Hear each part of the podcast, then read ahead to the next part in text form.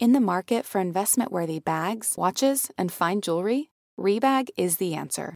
Rebag is a luxury resale platform where each piece is carefully inspected by experts to ensure quality and authenticity. Use Rebag to buy and sell finds from the world's top brands, including Louis Vuitton, Chanel, and Cartier. Head to Rebag.com to get 5% off your first purchase with code REBAGNEW. Shop today at Rebag.com. That's R E B A G.com. And use promo code REBAGNEW for 5% off your first purchase.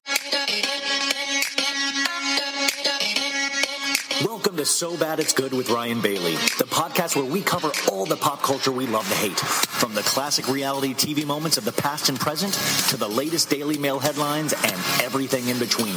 We'll dive into all the infamous and notorious messes you can't stop watching. I'm looking at you, Jax Taylor. I'm your host, Ryan Bailey.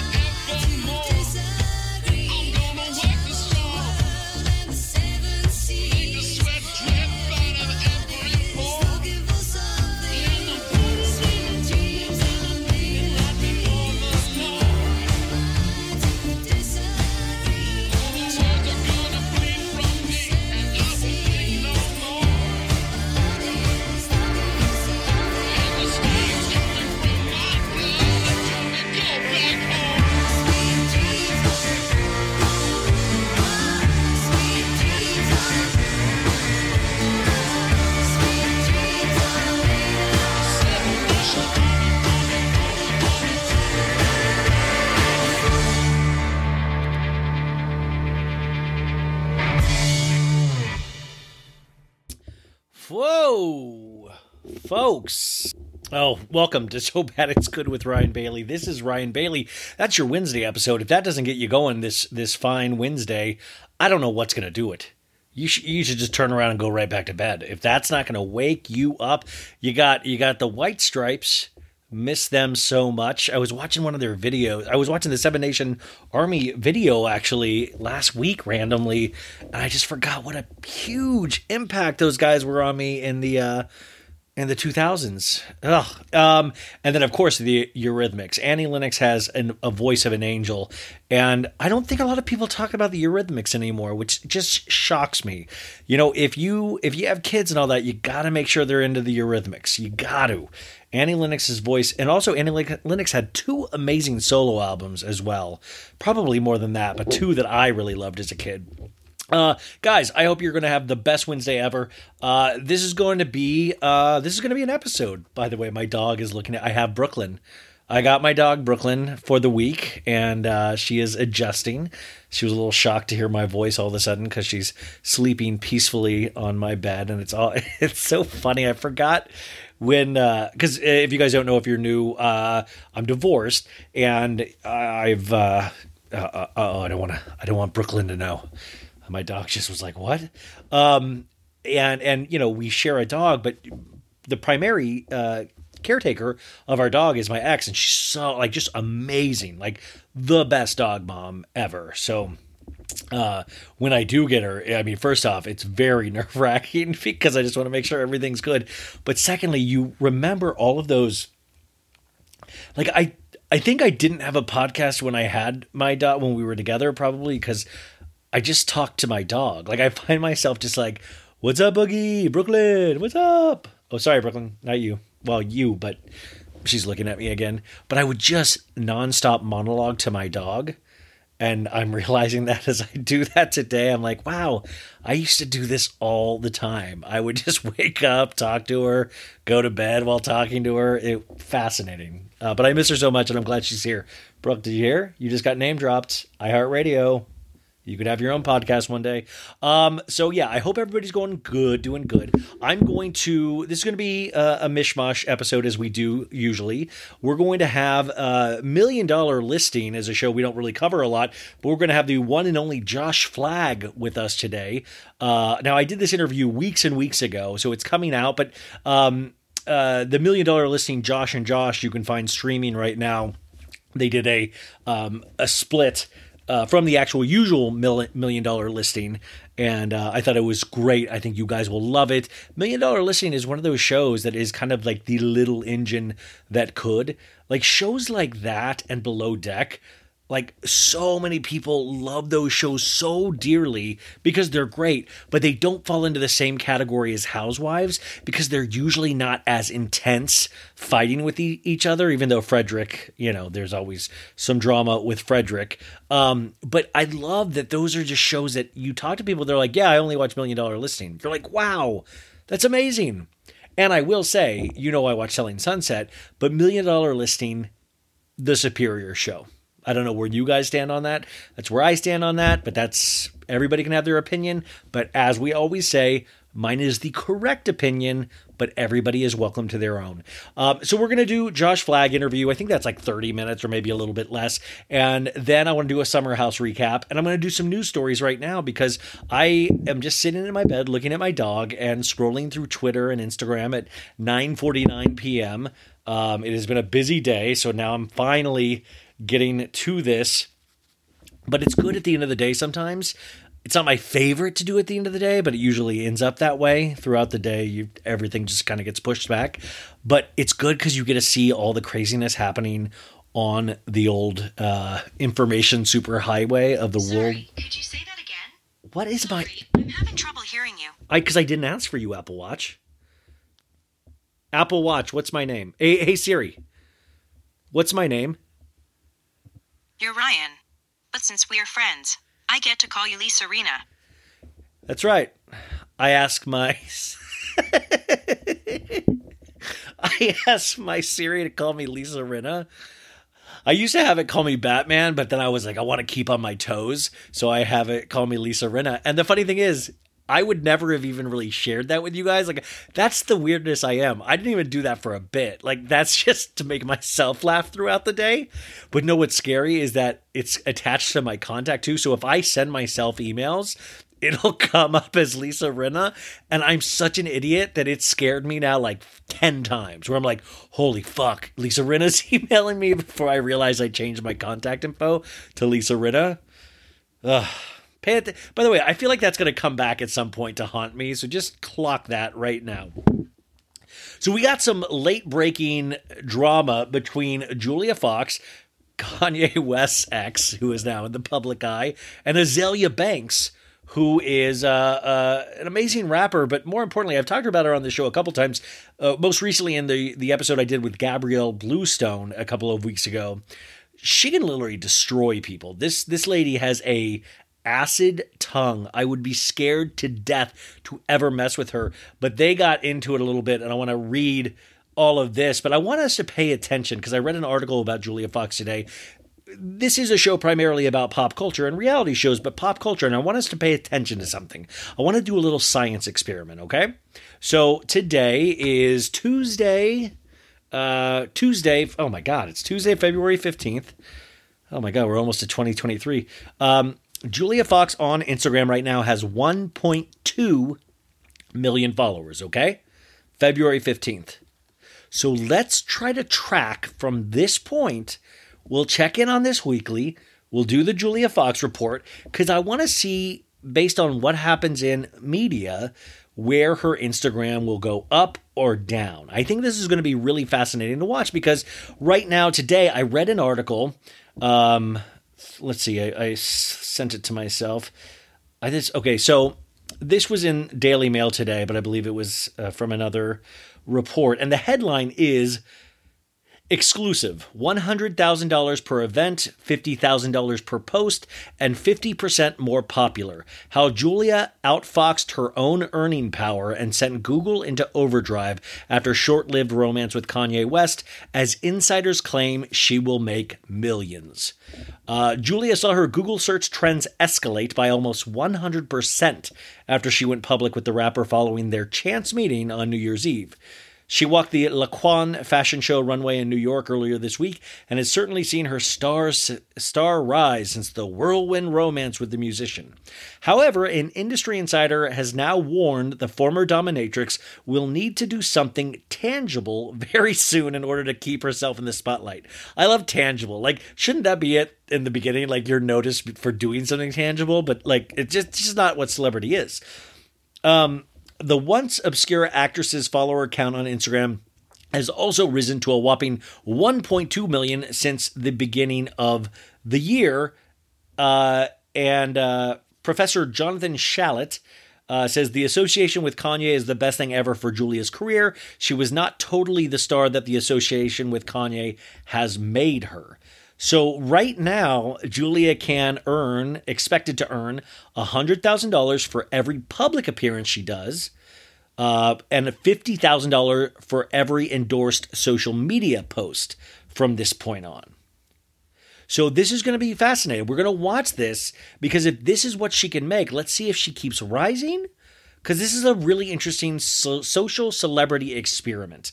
Is that can a month and a week with Kanye West change your entire life for the rest of your life. And I don't mean just by making you infamous but it can can it make you legitimately famous? Now people will argue Julia Fox has already been around. I've talked ad nauseum about her being in Uncut Gems and she was in the New York art scene all that the club scene all of that stuff in the past. She's a muse uh, to people as she likes to say it.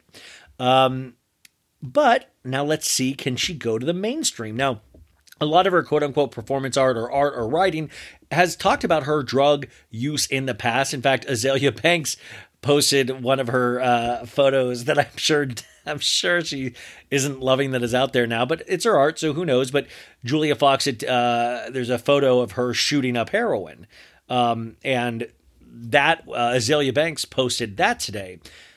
So the Azealia Banks thing is Azealia's always kind of had like a weird hard on for Kanye West stuff, but like Azealia is acid tongued, but she always makes points.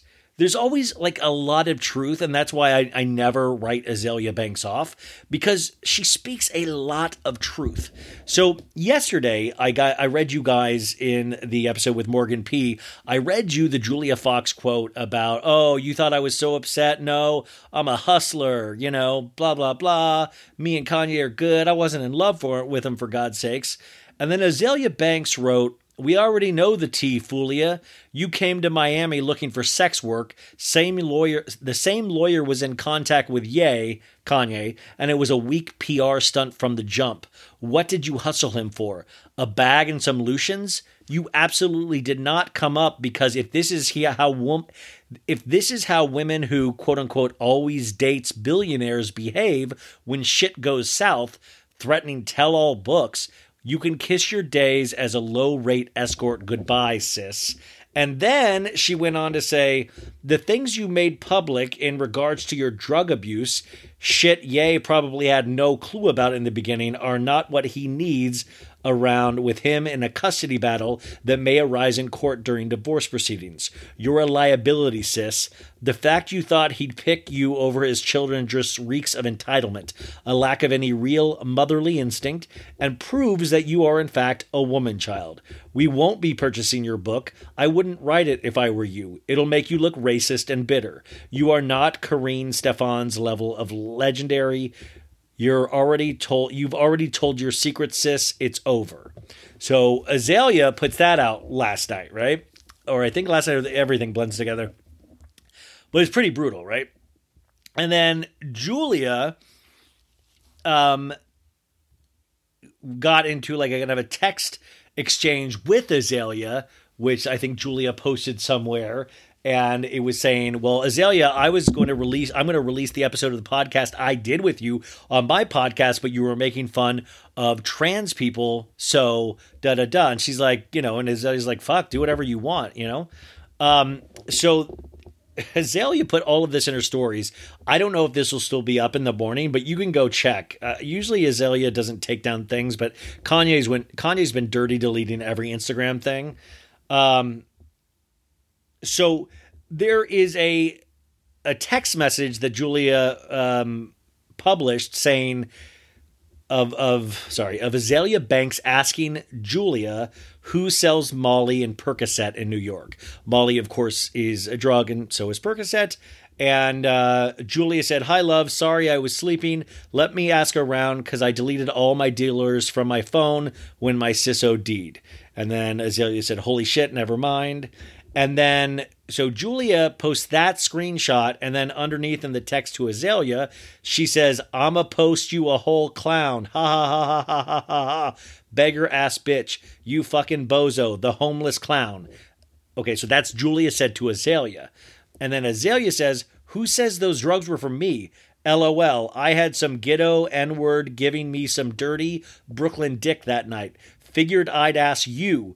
You brought the Molly, the heroin laced MDMA, which is kind of like ecstasy Molly, and the mushroom gummies to my crib. I figured you was the plug, ho. Now, plug, of course, is like it stands for the hookup in case my mom's listening, and ho kind of stands for whore. Uh, you know, if my mom's listening or hook, however you want to go it. So they're in it, and Azealia posts that right up. And uh, then there's like another uh, text that was like published of Azealia looking in the past, looking for a contact at a hotel to shoot a music video.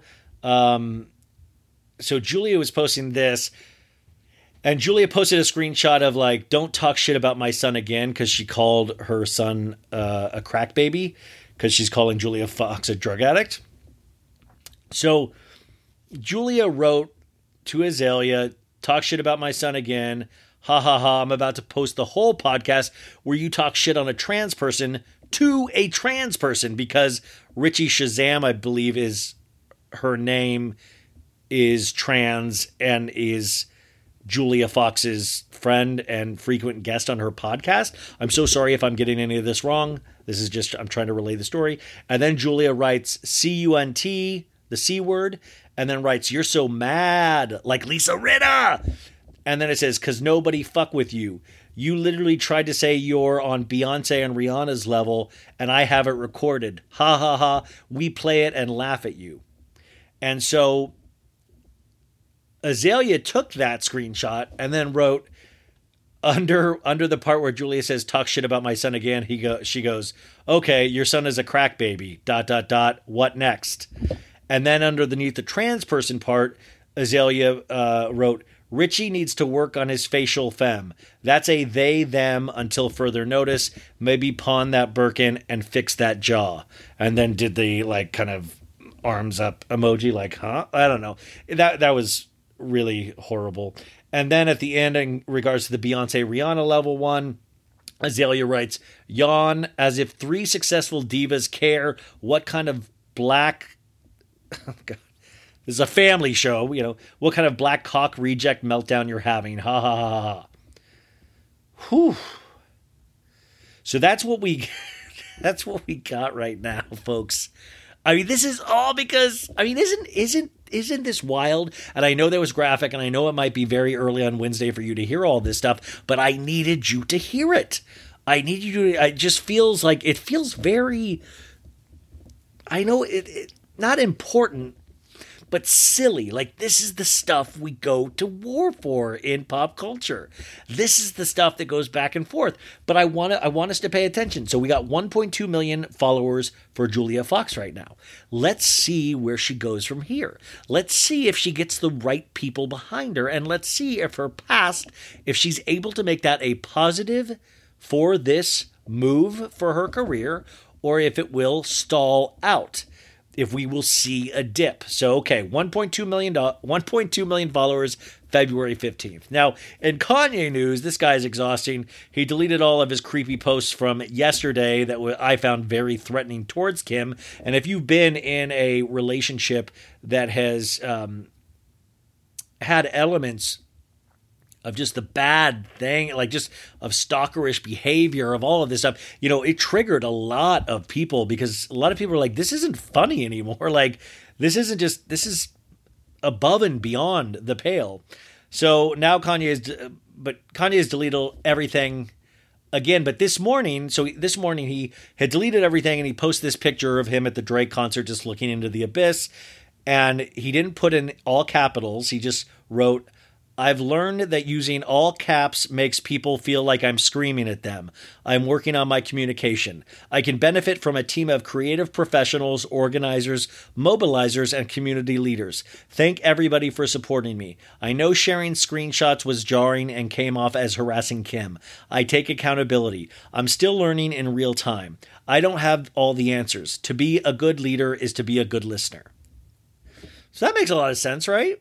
That's really well written. Almost so well written where I don't even think he wrote it, to be honest with you. But it doesn't matter. At least a positive sentiment was out there and he deleted the threatening, and he even admits potentially harassing posts.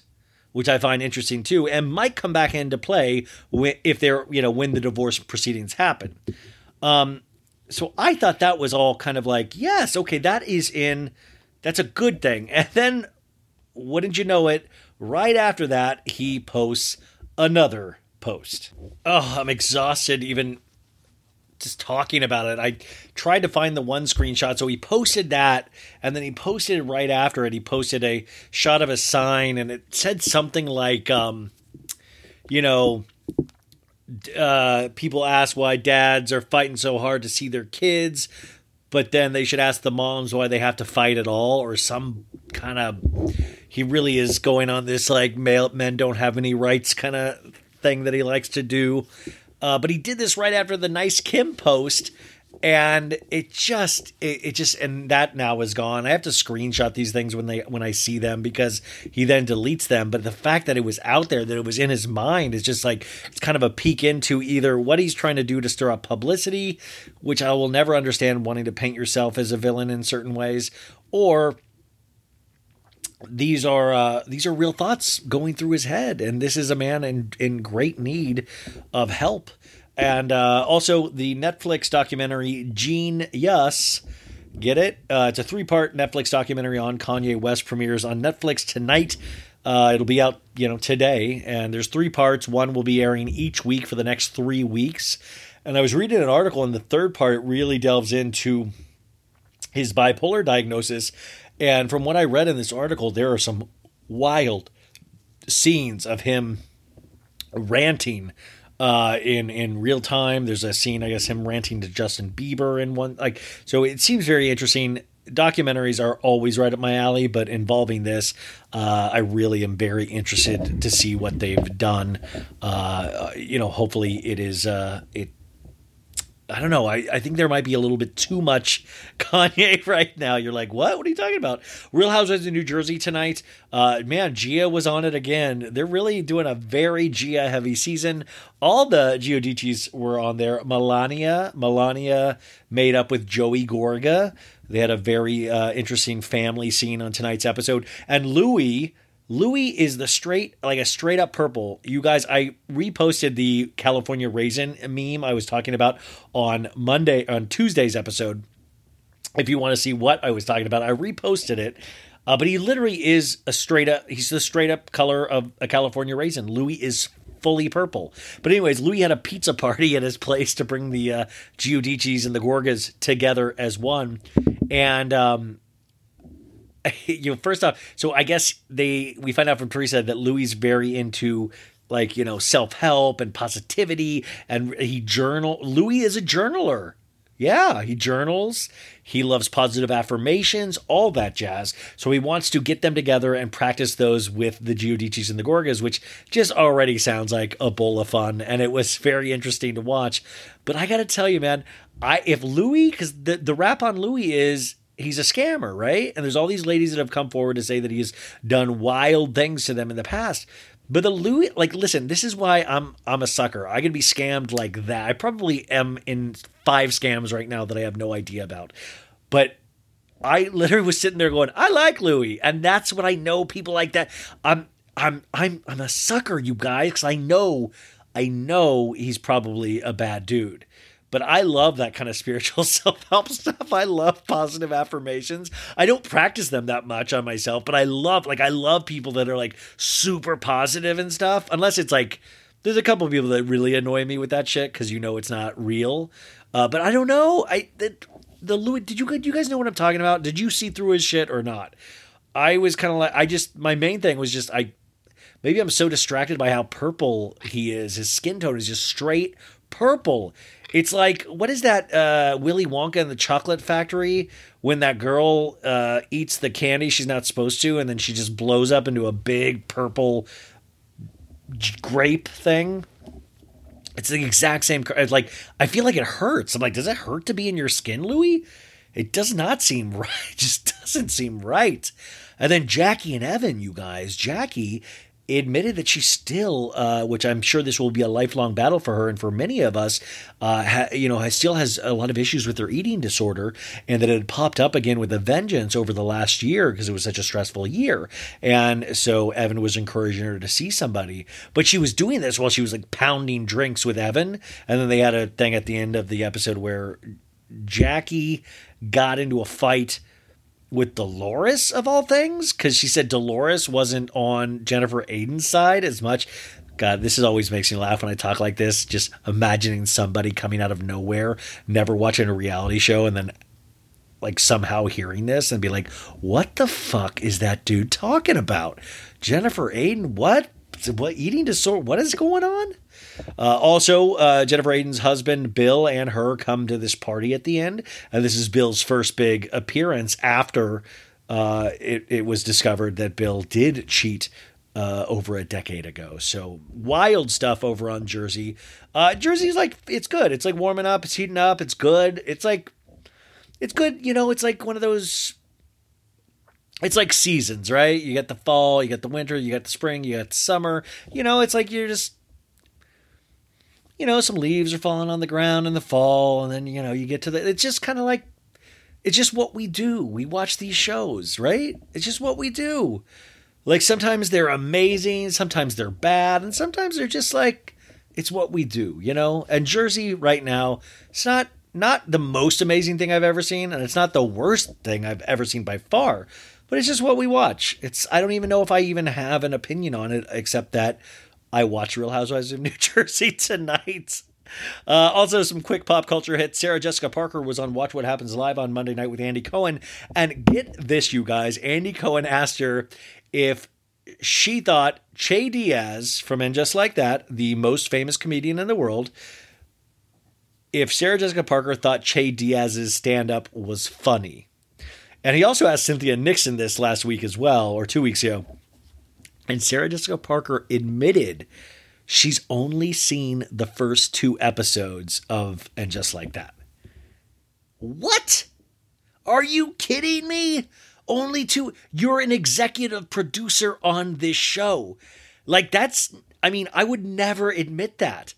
And she said, well, you know, I, I've, you know, I mean, obviously she worked on it, but if you're an executive producer, that means you are you're a producer on this show. It is almost an obligation that you need to watch these episodes.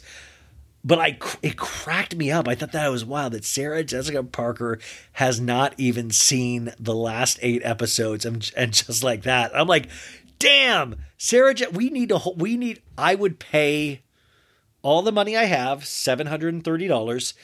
I would pay all of that money to be able to sit with Sarah Jessica Parker while she watches Cynthia Nixon get finger blasted in Carrie's kitchen by Che Diaz. I would love to see Sarah Jessica Parker watch that.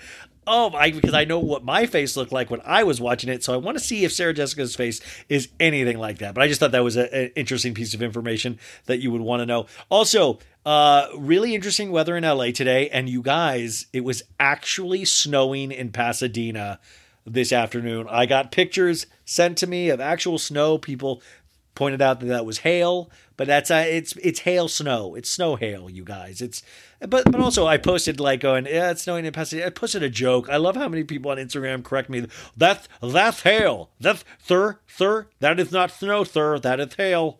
Thir, that is not exactly. It is not snowing in Pasadena, Thir. It's like yes, I know. I'm making a joke about Erika Jayne saying it's snowing in Pasadena, but it was very cold in Pasadena, and hail looks like snow, so that counts. But also, watch what happens live. I but and but everybody made the same snowing in Pasadena joke like immediately. I think I was one of the first, but then every other Bravo account literally made snowing in Pasadena memes. At a certain point, I feel like we should like like we should ass- we should take assignments of like okay tuesdays these 10 accounts make memes if something big happens. These 10 accounts because if not we just post the same damn meme the same joke over it's like and it just trickles down because you have the people that first do it and then you have all the other people that kind of catch up to it and i don't mean necessarily that they copy but i do think they come to the news they're like i would like to post something about snowing in pasadena. And so you just then your feed because i follow all these people your my feed is just literally snow uh, it's like a snowstorm on my phone because all i'm seeing is snowing in pasadena um but also, I do want to correct Watch What Happens Live saying they owe Erika Jayne an apology. She must have been telling the truth. No, I will never owe Erika Jayne any apology. I was joking when I said Erika Jayne was telling the truth. We firmly know that Erika Jayne does not tell the truth. So please cut it with that crap. Um, also, you guys will not be shocked to know guess who's not paying their child support like they were supposed to? Guess, let's all say it. Okay, get the kids out of the room. Let's all scream it at the same time. Three, two, one. Tristan Thompson. That's right, folks. Tristan Thompson. So, the lady, Maralee, the trainer that he had his most recent child, I'm not going to say his last, I'll just say the most recent, um, has come forward to let us know that uh, she has received no child support from Tristan Thompson. He has done nothing, quote, to support their son. He hasn't even tried to meet him. So last week we got that a, a judge decreed he, that he would probably have to pay forty thousand dollars a month to the three children that he has uh, from three different moms. Uh, so that's what 120 carry the one 120 120,000 a month. So I'm I was sitting there. and I even think I did a news story where I was like, nice. He finally has to pay for this shit. And it turns out they have received no money from this man, and he has not even tried to meet his child. And I guess that's doing the child a favor at this point. Um, but isn't that wild that this this lady this- they've got no support and after even Tristan Thompson was busted out for actually being the father they took the DNA test he has still refused to do that like isn't that wild I, just don't I, I will never understand that uh, she says despite news reports stating otherwise Tristan Thompson has done nothing to support his son Nichols rep Harvey Englander told page 6 on February 14th uh, Englander went on to note that Thompson hasn't even met his son yet. He has not made any attempt to meet their son, nor has he provided any financial assistance. The statement comes after a Hollywood Life report claimed Thompson could end up paying up to thousands in child support to Nichols. Um, so we have not. So we got to stay on that. I mean, like, who is who? It's just so weird, man. Like, that's an actual child involved in this. And by the way, I'm not saying the mother is completely innocent anyway. Like, I'm not every, but come on, that's like a child. Like, that's ridiculous.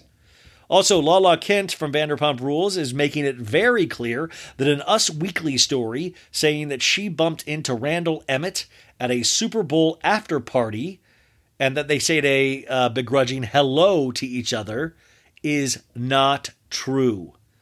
Is not true. So, Us Weekly reported that they had a brief interaction at the Super Bowl party, and Lala went ape shit and was like, put it in her stories, like, Us Weekly, how dare you? This is so irresponsible.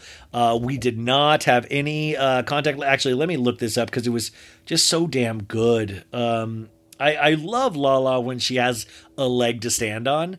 Like Lala has every right to be furious. Like I love when she has. Oh, did she delete? Oh no, no, she didn't delete it. So she reposts the Us thing. And she says, This is a complete lie at Us Weekly. You should be ashamed, and we should all question everything you publish. I always question everything Us Weekly publishes. No offense, Sarah. I think Sarah Hearon is a friend of the show and she's amazing. Um, I never saw Randall, never laid eyes on him, thankfully. If, she posts a lot of F's, if I did see him, he would never get an obligated high from me. I want to maintain as much distance from him as possible for many reasons. I will continue to co parent through the recommended appointments, but that is where it ends and that will not change.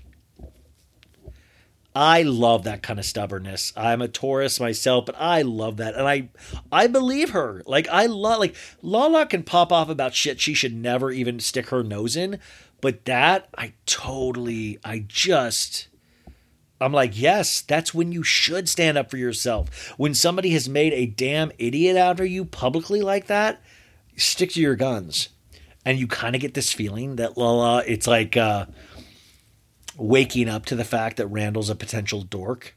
You know, you're kind of getting, she's like, you know, you're kind of getting the feeling that she's like, wow, he's a real dork. Like, what? Wow, I really got, and I think that's even making her angrier. You know what I'm saying?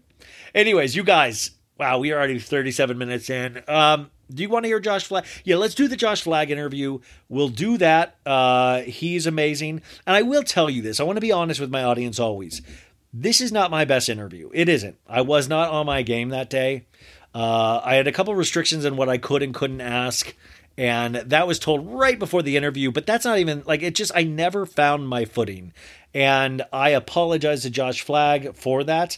I don't think he, you know, cares one way or the other. Hopefully, I'll get a chance to speak to him again. Uh, but it just never you know, you feel vibes, you feel like rhythms or something. And I never really found my footing or rhythm. And I hesitate to tell you that because now you're going to be really listening for it. We do have timestamps. If I just annoy the crap out of you, you can skip right to the summer house thing. But I wanted to let you know because it's always important to be upfront with you guys. Uh, I was really, I was disappointed in my own. Uh, in my own skills right here. So I wanted to let you know that. I apologize. I will do better next time. Um, and that is why this has been a couple weeks because I really, this one, it stung in certain ways. And that is all on me.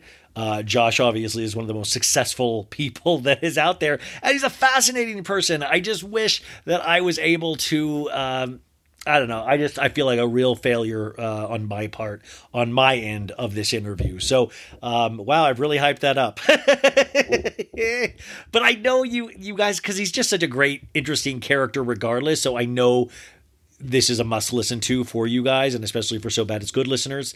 Um, so, you guys, without further ado, here he is, the man, the myth, the legend from Million Dollar Listing, the one and only Josh Flagg. Ladies and gentlemen, welcome back to iHeartRadio. So bad it's good. Today we have somebody that's so good it's great.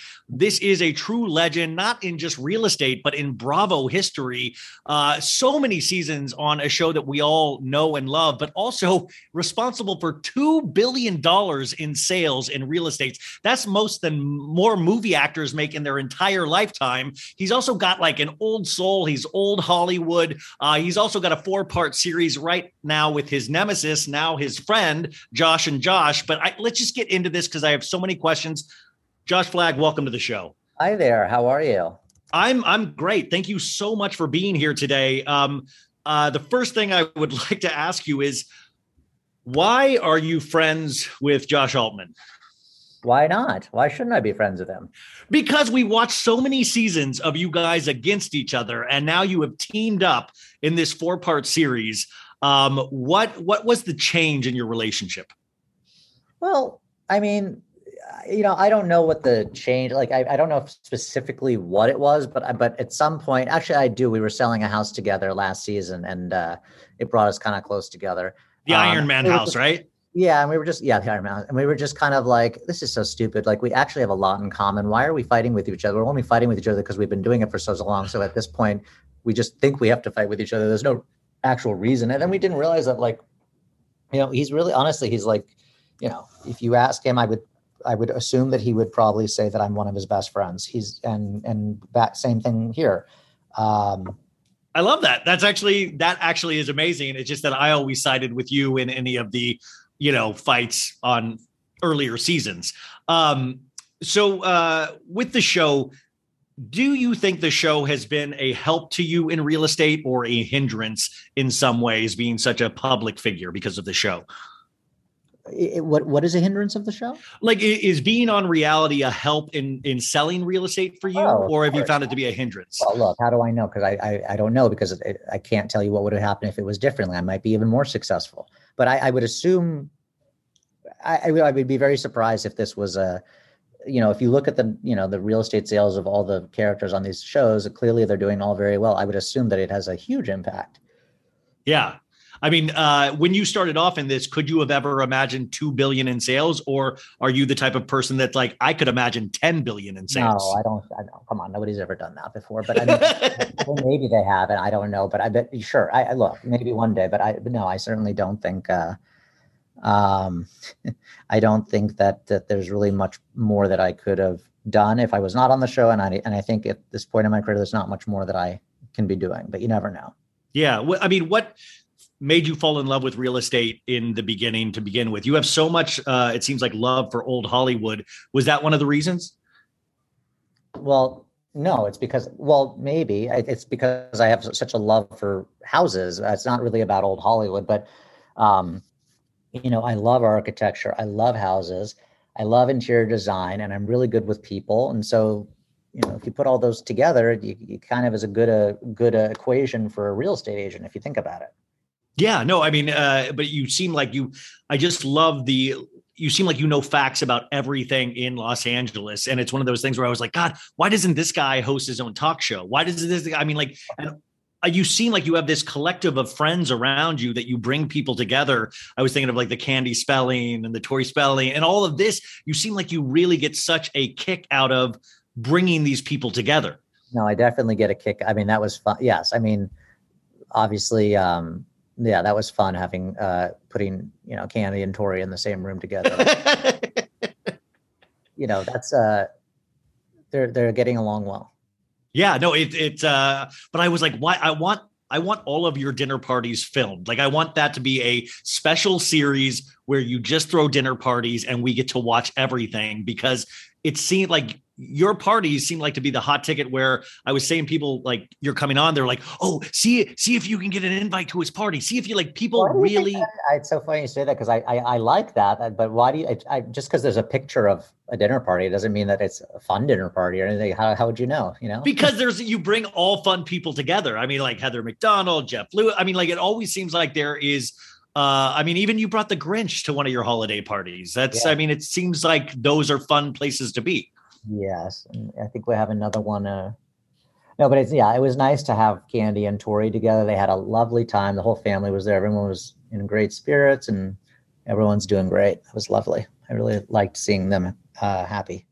Um, in terms of million dollar listing, you've recently moved um, uh, realty realty companies. What was the jump for that? Now you're with Tracy, and and is this a huge? This seems like a huge move. Are you very excited by it? Um, I I love it. You know, I've never worked at a big company before. It's it's very different. It's a very corporate environment, but but you know, at the end of the day, it's just such a different experience. I can't tell you how much. Uh, it's really it's great. It's really good. Yeah. Um, uh, how many properties are you trying to move right now? Like, what is the process that you go through on a daily basis? It really depends on the month. It, could be a couple or it could be 20. It really depends on the month. We like to keep our inventory low so we have time to service the client, but but we still we turn we don't really list properties and you know at crazy numbers and wait and see. We don't we really are realistic. When we go on a listing appointment, we say to the buyer, the seller, you can interview 100 people here. God bless you if you want to go with the person who gives you the highest number. That might be us, by the way, but like we we're not we're going to give you a real number. We're not really interested in just taking listings. We like to price them so they get multiple offers. We like to price them so that you get the most money in your pocket but we don't want to overprice it and sit on the market for a couple months. And and so you know usually it works and but but you know th- that's a good way to get a reasonable seller and not get these you know crazy people Yeah. Um, in your experience with uh, doing the reality show, do you find it? And a lot of people, the number one question is: Is this real? Or you know, is what we we're seeing? Is it real?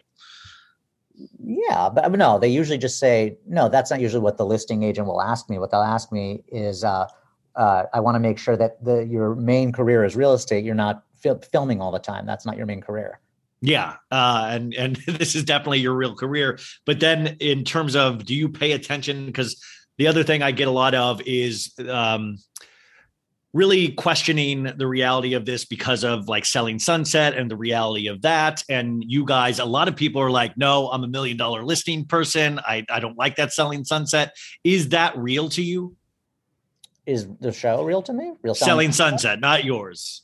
I mean, I've never met any of those people in my life. That's what I'm saying. Like that's like everything. Everybody That's that not looks to into say they're not licensed, but like they're not. These are not big brokers by any means whatsoever. Like I've Yeah. never. I mean, the Oppenheims are do a fair business, but I'm. But I, and you know, I'm very friendly with them. But but, but the, the I've never seen one of those people ever. That's wild. And you, I mean, it's, I mean, how big of a real estate community is there in Los Angeles? Like, is it just a huge community? There's thousands of licensees, but 99% of the business is done by 1%. Yeah. So that means there's like 10 people that are doing the majority of the big transactions. So of course we all know who each other, you know, know who we yeah, are. yeah. Yeah. Wow. Um, that's really fascinating. Um, so, uh, you're married now. Uh, another question I had people wanted to know is, uh, does your husband and uh, Josh's wife really truly hang out? Are they friends? Are they? Uh, do they really hang out? Yeah, they're friends, of course. Yeah. No, no, we don't we don't put stuff up that we're not uh that's not true. God, yeah, no, I mean that's no. Yeah. People were just like, I hope they're really friends. Uh, they really, they really love that. Um, uh, do you guys know when you go back to to shoot the next season of Million Dollar Listing? Has that been decided yet? Don't know yet. I, I'd love to. I'd love to find out. Um, I know we had great ratings. I can tell you that much. Yeah, you really did. Actually, people don't realize what a juggernaut this show has been for Bravo. Would you do a second season of the spinoff? Sure, of course I would. I mean, and and the rating also. But one of the uh, the what, I think the final episode of the spinoff actually had the highest ratings of the entire season of all of Million Dollar Listing and Josh and Josh, which we were really pleased about because you know this was the fir- first show that Josh and I have ever produced, um, and uh, so we were really excited about that. Um, Krista wants to know: Did your dog George, who is a beautiful dog, truly cost twenty five thousand dollars? Because Google says it's thirty thousand dollars. She says. Uh, I, I can pull up the receipts. I, I, it's 30, I, I really don't recall the exact. number. I'm not even quite sure how Google would come up with that. But isn't it fascinating? People actually have websites dedicated to how much your dog costs. Like that's wild. It's it's just it's, yes, it's it's flabbergasting to me that people actually have the time to literally take the time to make a website that talks about the price of my dog. Do you appreciate the the celebrity aspect of it? Of that people view you as a celebrity now when you just got into this for real estate? I'm not a celebrity. A celebrity is Tom Cruise. A celebrity is Brad Pitt. I'm I'm a person on a reality show. That's not a celebrity. I I mean, I did I well okay, but I mean I think a lot of people view you as one. Um uh I think okay, but anyways, your house manager maid Olympia. Um, how does she feel about all of your guests coming over? We get to see her a lot and on your social media. Um, uh, does she have to talk with you about your guests, especially one Sonja Morgan? Well, Olympia is not the house manager. We have a house manager. Olympia is, is the, The housekeeper. Um, she um, she is the, the what's the question? If if what's the question?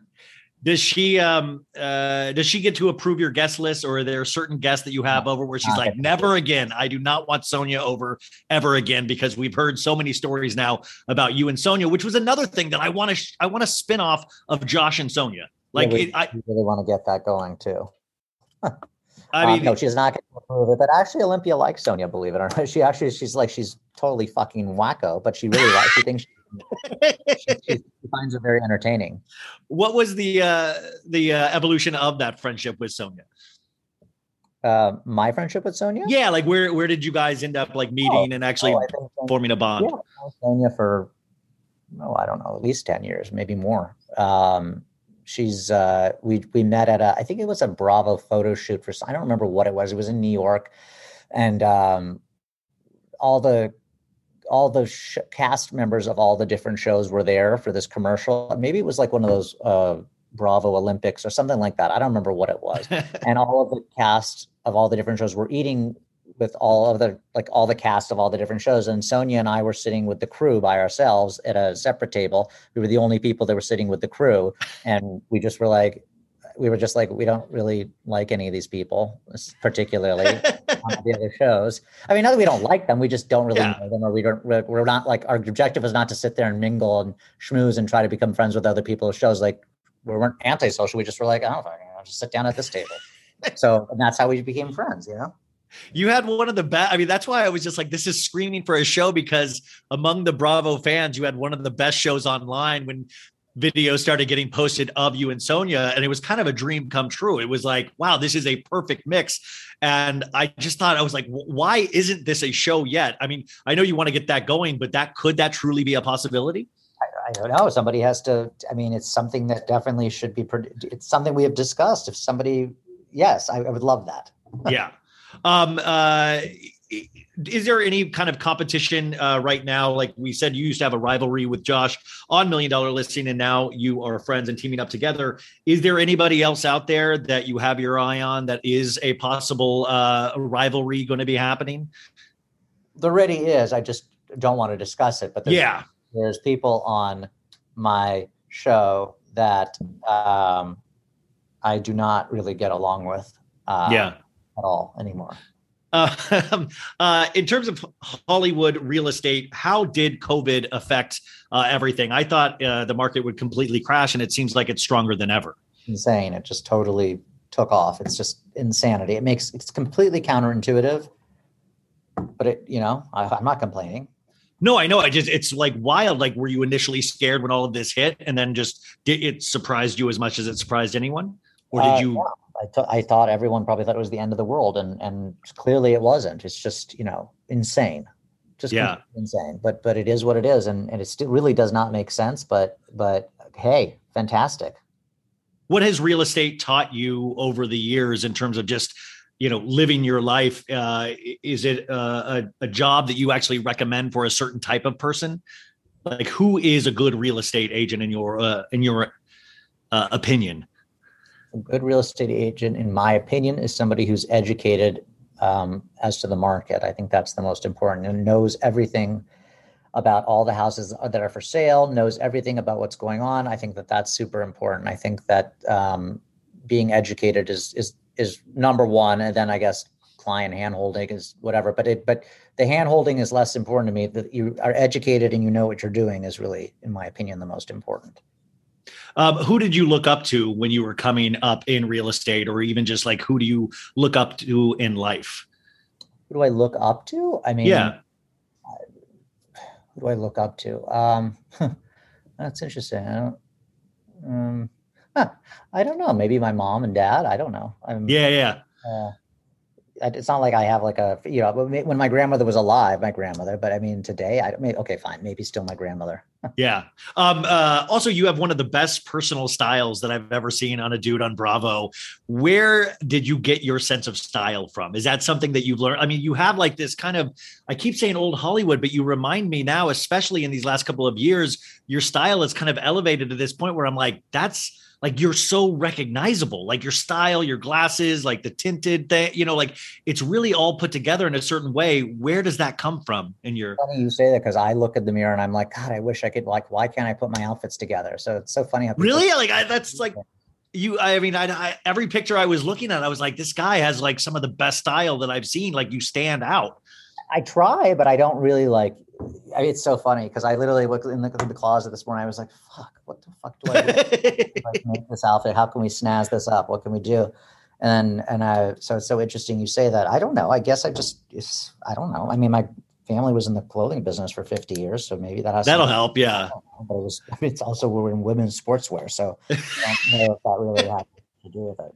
What do you? uh What have you found that you love about marriage, and what's a challenging thing about marriage? Marriage is a challenge because you have to it's really you know it's compromise and it's it's not uh you know it's not like when you're single and you just do whatever you want. So you either really have to want that or or or you don't. So you know some people are meant to just be single. Some people are meant to be in you know but it's really nice you know if you can compromise to be uh, to have a relationship and and have somebody that uh, you care for. Um, how was your uh, a lot of uh, relationships kind of really went through a struggle through COVID, having to be to get around each other so much. Uh, what was your guys' experience? we got along fine, believe it or not. I mean, it was really interesting. There was so many people that just like, I, I don't know, COVID for some. I mean, I guess when you're like stuck with somebody at home all the time, maybe that could destroy a relationship. But it really didn't. um No, it didn't really have any. Didn't have a good or a bad effect. Yeah. It just was. Uh, uh, did you guys binge any shows together? That's pretty much everybody's COVID experience. It feels like. Um, not anything different than like no, no not really. I mean, I, I, I, well, it wasn't. I think it was. I was on before COVID, but I, I, I definitely watched during COVID all of uh, Leah Remini's Scientology thing. I really loved. it. Oh yeah, that's wild. Yeah. Yeah, Oh. she's a friend of mine, and and she uh, uh, and I, but I'd watched the show before we became friends, so uh, it was really interesting to uh, talk to her about that. God, yeah, no, that was that's really darkly disturbing, and I'm so glad she actually does the work she does now re- regarding that. Um, uh, in terms of housing, what is your most uh, what are you the most proud of in terms of a sale? Like, is there something that like I worked and worked? Is there like a house that you're like I did this? Well, I don't know. I mean, one of my favorite houses I ever sold was was Betsy Bloomingdale's. Um, um, just because she was such a style icon, and I loved that house, and it was such old Hollywood, and it was it was just a time warp, and that was a you know a forty around forty million dollar sale. Um, uh, that was that was just a very memorable experience, which I really loved.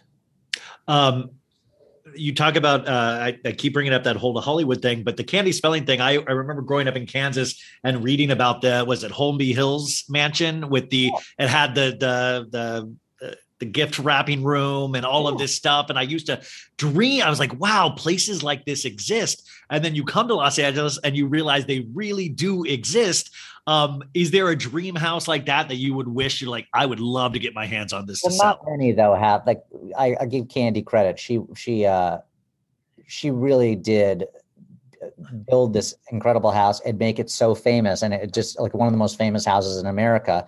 And it wasn't like she did it because she wanted the attention. Like, how could you not get the, you know, I, I was talking to her the other day. It was really funny. And uh, we were talking about, I was like, how the fuck did this house become so famous? She, she was just like, like it didn't help that one of the neighbors across the street, you know, was constantly all the time on the news screaming and yelling and talking about how much they she hated this uh, house that was being built across the street and it was ruining her life. And this woman wouldn't stop. So she was like, this woman was like a disaster. She wouldn't stop. I mean, that that was one thing. You know, also when you're building a sixty thousand square foot house, clearly it's going to get attention. And then when you're you know, Aaron and Aaron Spelling. I mean, you know, obviously the, all the ingredients were there, but it was it wasn't like she was doing it for she was doing it because she wanted it for herself. That was her dream. It wasn't like to make this a famous house. It just all the cards kind of fell in and it just became like one of the most famous houses, the Spelling Mansion. Yeah, it really is funny. And that stuff traveled. Like I was like, I grew up in Kansas and I would read about that in Us Weekly or something. And I was like, wow, this actually exists. And it seemed like kind of this magical place. Um, eh, are there other houses like that Has that in now too, by the way. Her her, her other house, which she she has a penthouse now. She doesn't have a house, but it's yeah, she has like a whole floor in Westwood or something. Yeah, uh, to two floors actually, pool and everything. Um, but um, she um, she really knows how to live. It's a beautiful, beautiful place. It's just a smaller version of the manor, the mansion. Yeah. Who else, in your opinion, knows how to live like that in kind of that old Hollywood scale and style? We're all dead. So, I mean, are you? But are you able? Have you been able to sell any of those houses? You said the Yes. Bloomingdale.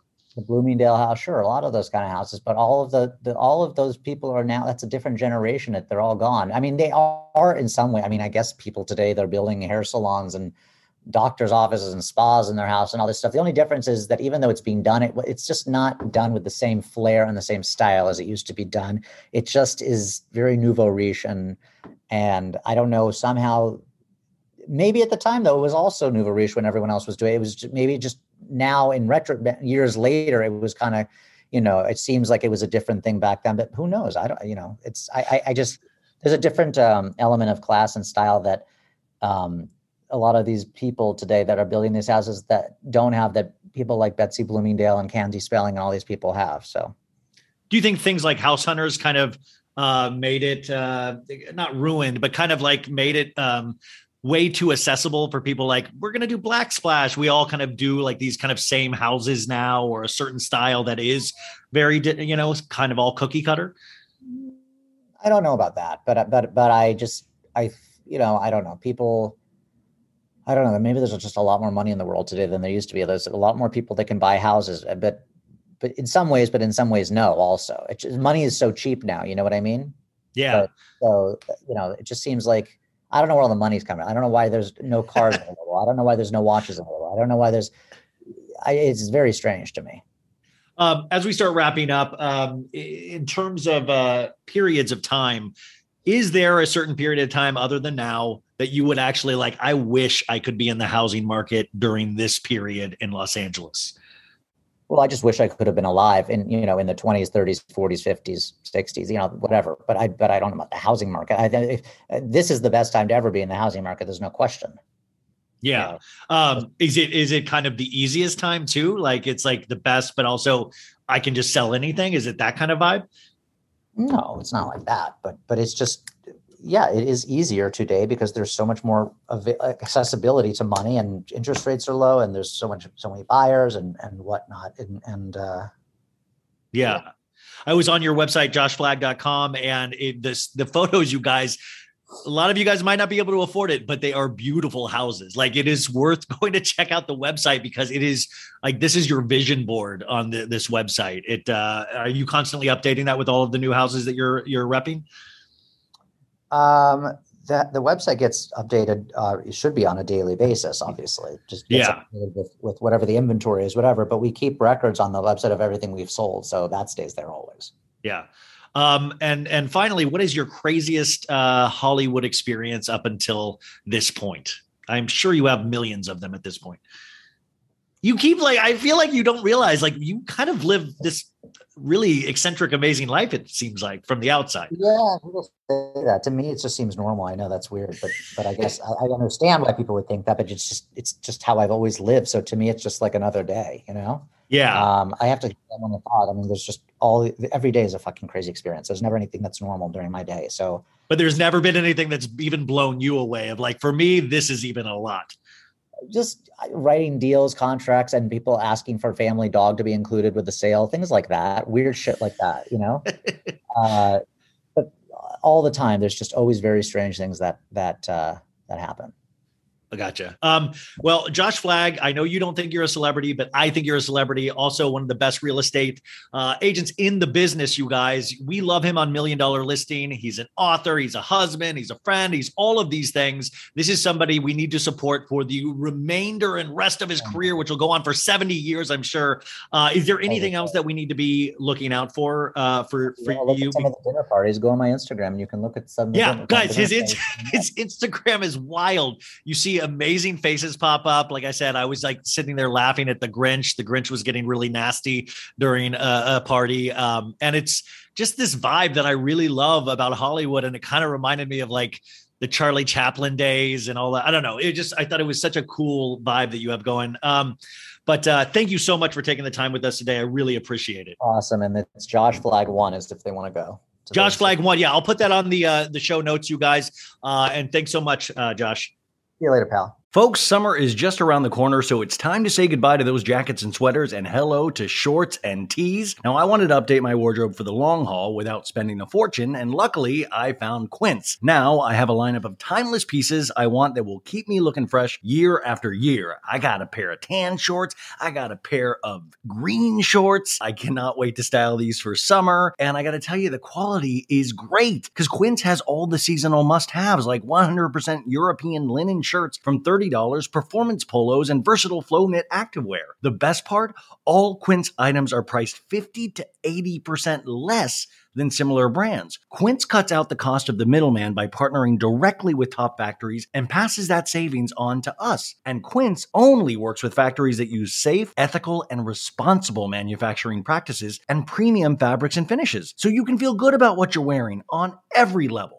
So upgrade your wardrobe. Go to quince.com slash so bad for free shipping on your order and 365 day returns. That's Q-U-I-N-C-E dot com slash so bad to get free shipping and 365 day returns. Quince.com slash so bad.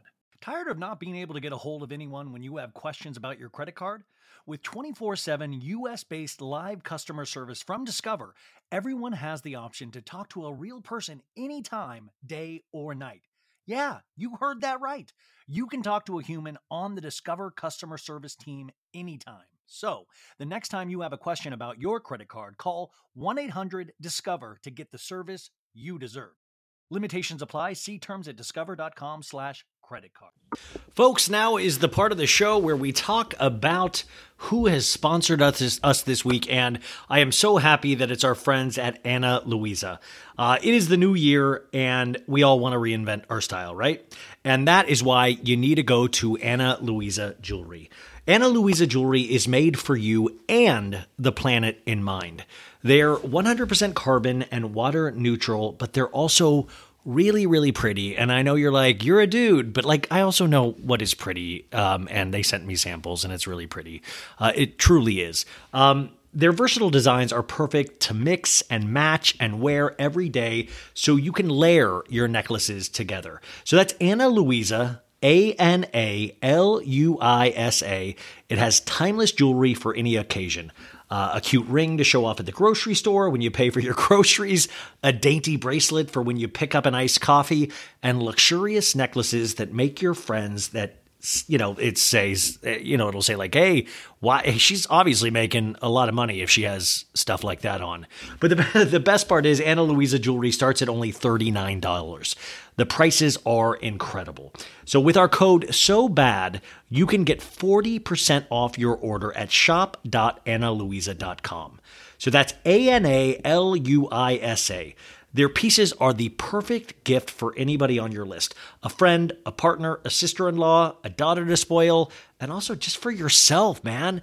You can like say it's for any of those people, but just know deep down you could keep all of this stuff. Like for real. The gift guide on their website, uh, along with their bestsellers page, are great destinations to start if you want to browse their most gifted options. Uh, I always really love things like that because I'm kind of wildly uninventive and I need to be point, you know, I need to be pointed in the right direction. Um, So please get your friends this, get your families this, get you something from AnaLuisa.com because you're getting 40% off anyways. Um, oh, uh, and how could I forget? New jewelry collections are released every Friday. So they have new pieces every week. So if you one week you're like, eh, you can go back the next week and the next week and the next week. They keep updating. So get yourself and your loved ones the perfect gift with up to 40% off. Check out Ana Luisa at shop.analuisa.com forward slash so bad. I know you will love them. And remember, that's going to be in our show notes as well. So just go there if you have forgotten the name Ana Luisa. And now back to the remaining portion of our show. Uh, the one and only Josh Flagg, you guys. God, that guy is so interesting. I, I really, I was, I'm just kicking myself. I have so many other things that I, I want to talk to him about. So hopefully one day we can get him again. But I think, like, I want. There used to be like this uh, old TV show that I have only seen clips from, but it was like Hugh Hefner, which you know whatever. But he would host a, like this Playboy night. Uh, it was like a black and white TV show, and it was just like a hangout thing where there would be like kind of bands and people dancing and talking. He would just kind of roam around, and I always think about Josh Flagg doing something like that because he's just so old Hollywood, yet he's very of his own style. And I think people like that are very special in terms of pop culture. You know, the people that you can really identify as unique individuals. And I think he is so of that ilk. You know, he's what makes Hollywood Hollywood to me uh, because he has one foot in the past in certain ways and one firmly planted in the future. And I think sometimes that is like the best of both worlds for somebody. So I'm really interested to see how he continues to grow and grow because. I mean, he's already conquered real estate, so it'll be interesting. And I really, I really do need that Sonja Morgan show come on, Sonja Moore. And like I told you, I saw Sonja at that Super Bowl party on Sunday, and that is no joke, you guys. And beforehand, just so you know, I couldn't ask about um he's he in a very nice way. We he didn't want to talk about his grandma, which we of course met on Million Dollar Listing and all loved. Um, but he didn't he wanted to stay away from that, which I totally appreciate because you know, I I, I was thinking about this and I was just like, yeah, sometimes you don't want to just keep have like dredging something that is potentially painful for you, no matter how great of a person it is. It's probably not something you want to talk about all the time. And also did not want to talk about Fredrik Eklund, um, fr- which who, by the way, announced that they were leaving Million Dollar Listing the week after I did this interview. So I kind of sensed that something was going on already. Obviously, they've had their issues, but I think he might have known about that during this interview, and that was something that I had to stay away from as well. So I wanted to share that with you guys because I thought that was an interesting tidbit. So we're an hour and nine minutes into this show now. I want to do a summer house recap, but I got to ask you guys: Do you like these long ones? Because this is going to be a two-hour show, you guys. Are you okay with that, or would you rather me split this into two episodes, like an hour with pop culture stories and uh, Josh, and then an hour of a recap? Like, what what do you guys like? Do you like the longer ones? I don't know. I don't know. Sandra, we should talk about this. I know Sandra's like, yes, don't do long ones. Sandra, we should talk about this because I, I think because at this point I'm like, yeah, am I just being an idiot? Or do people really, really like these kind of lengthier episodes that I seem to do? But there's just so much to talk about. And it's so fun to talk with you guys. Like I but it's it is so funny. If you could see me in the recording process, it's just like me staring at a screen. And I'm telling you, I will stare at the screen for an hour of just getting up, not the courage, but just getting the the focus or the wherewithal to start. Isn't starting always the hardest part of anything, you guys? And it's another one of those things that everybody always says, and you're like, oh, yeah, it's obvious. But then you actually get into it and you're like, it's so fucking true. Starting, we wait, I waste 50% of my day trying to start. And then the, the stuff that I actually finally start, I only get 10% of work done because I've spent 50% just trying to get the flip out of my own way to start the work. And then 40% is R&R. That's just me time, you know what I'm saying? Or riding the bike. I had I rode the Peloton today. My roommate has a Peloton that uh, I get to use and it is just it's just me cursing at a Peloton instructor. It's like a big man cursing at a Peloton instructor on a bike where she'll be like, "You got this." I'll be like, "You shut it. You don't know me." You don't know me, Jess King. How dare you act like we're friends? How dare you? I do not want to stand up on the bike anymore. Uh, you guys, Summer House, I just love. It is just the show of the week that I get into. And you know, on Seinfeld, they always call it the show about nothing. I always think about about that as Summer House in a way. Like they have plot lines and all that stuff, but in essence, it's just a show about nothing. And I love it. But today's episode was about something. At least towards the end, especially. And I thought it was, they had a really, such a beautiful, amazing moment that I uh, talked about a little bit on Tuesday's episode, but we'll get into it at the end. And this moment, it's once again being on Twitter and all that, has really made some people, a very small minority, I hope, feel uncomfortable. Which, by the way, Kyle says maybe it's good that we should all feel uncomfortable. But I don't know. I thought their handling of race in America and through the eyes of Maya and Ciara was masterfully done. And masterfully done almost alludes to like it was planned, and I know it wasn't. But it's just so interesting that a show about people getting tanked in the Hamptons has actually potentially handled talking about race better than any other Bravo show. And you're like, Ryan, you're crazy. I hate Summer House. I don't even watch, but watch it. Like, I don't know. For I've watched it two and a half times now and I just thought it was really well done. It was it was a masterclass in people being able to be honest with how they feel in terms of Maya and Ciara, and then even Alex jumped in and Danielle, but then also on how to listen. Where you saw all of the other castmates not get defensive by what was being told to them, you saw them listen. And I always take it like this is that remember, you're hearing this shit from a white straight dude. You've heard people like me tell you things your entire lives, right? But hey, it's me. This is what I'm doing for better or worse. So, but always take everything I say with a grain of salt. But none of them were threatened. And you were actually able to. You know, I always, uh, with actors, you try, with, with acting, you would try to like, um, I've played a couple crazy guys in my day, you know, and you, you try to find a way into that character, a way that you can actually make it make sense for yourself. So you can actually bring some kind of truth to it. And so when I was listening to Maya talk about school or talk about always feeling on the outside or not part of the group, for hers, it was this really, you know, for many reasons, but also because of the color of her skin. Now, I've always felt on the outside of groups. I was bullied in when I was younger and I felt on the outside. But remember, that wasn't about the color of my skin. It was because I was a fucking nerd. but I'm saying, imagine it, it. Sometimes it takes those things of like what what can you compare it to in your own life, and I might not ever have to. I will never have to feel racism towards me, most likely. I mean, people might hate me and all of that stuff at some point or already do, but I will never have to feel that. But you try to think of things of like, what might that feel like?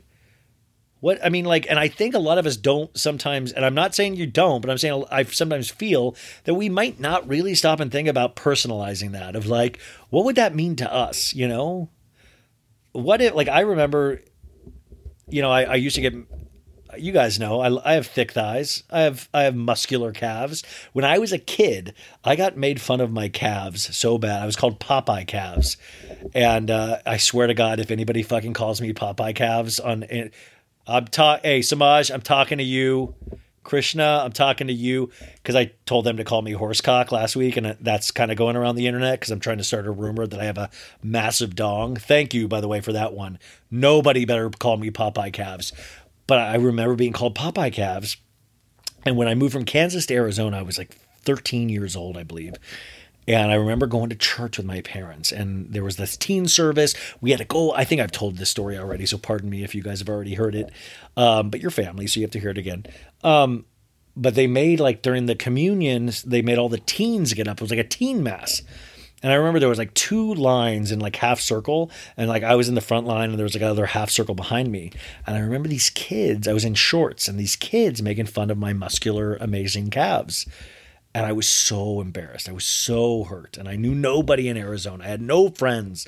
And I felt like the worst. And I just, But then imagine if that's like, like I always put jeans on. Imagine if that's about the color of your skin. I don't know. There is just so much that, and I know by the way that example of calves is such a horrible example. I'm not saying that has anything eh, up on, but I, I I'm just trying to. I always try to get in my own headspace of how somebody might feel or how somebody, and it's, it's really impossible, but it does help for us to try to empathize as much as possible because I think people just get defensive so quickly with the subject because it is so hot and button the last couple of years. But imagine for the for the people that actually live it, it's been their whole lives, not just the last couple of years. Also, I just think these shows, people are like, I'm tired of hearing it on these shows. But listen, I loved last night's episode, and I, what, what we had three or four minutes dedicated to that on an hour long show. Oh, it's perfect. We got stupid Kyle and Amanda drama. We got Lindsay trying to bang one of Danielle's friends.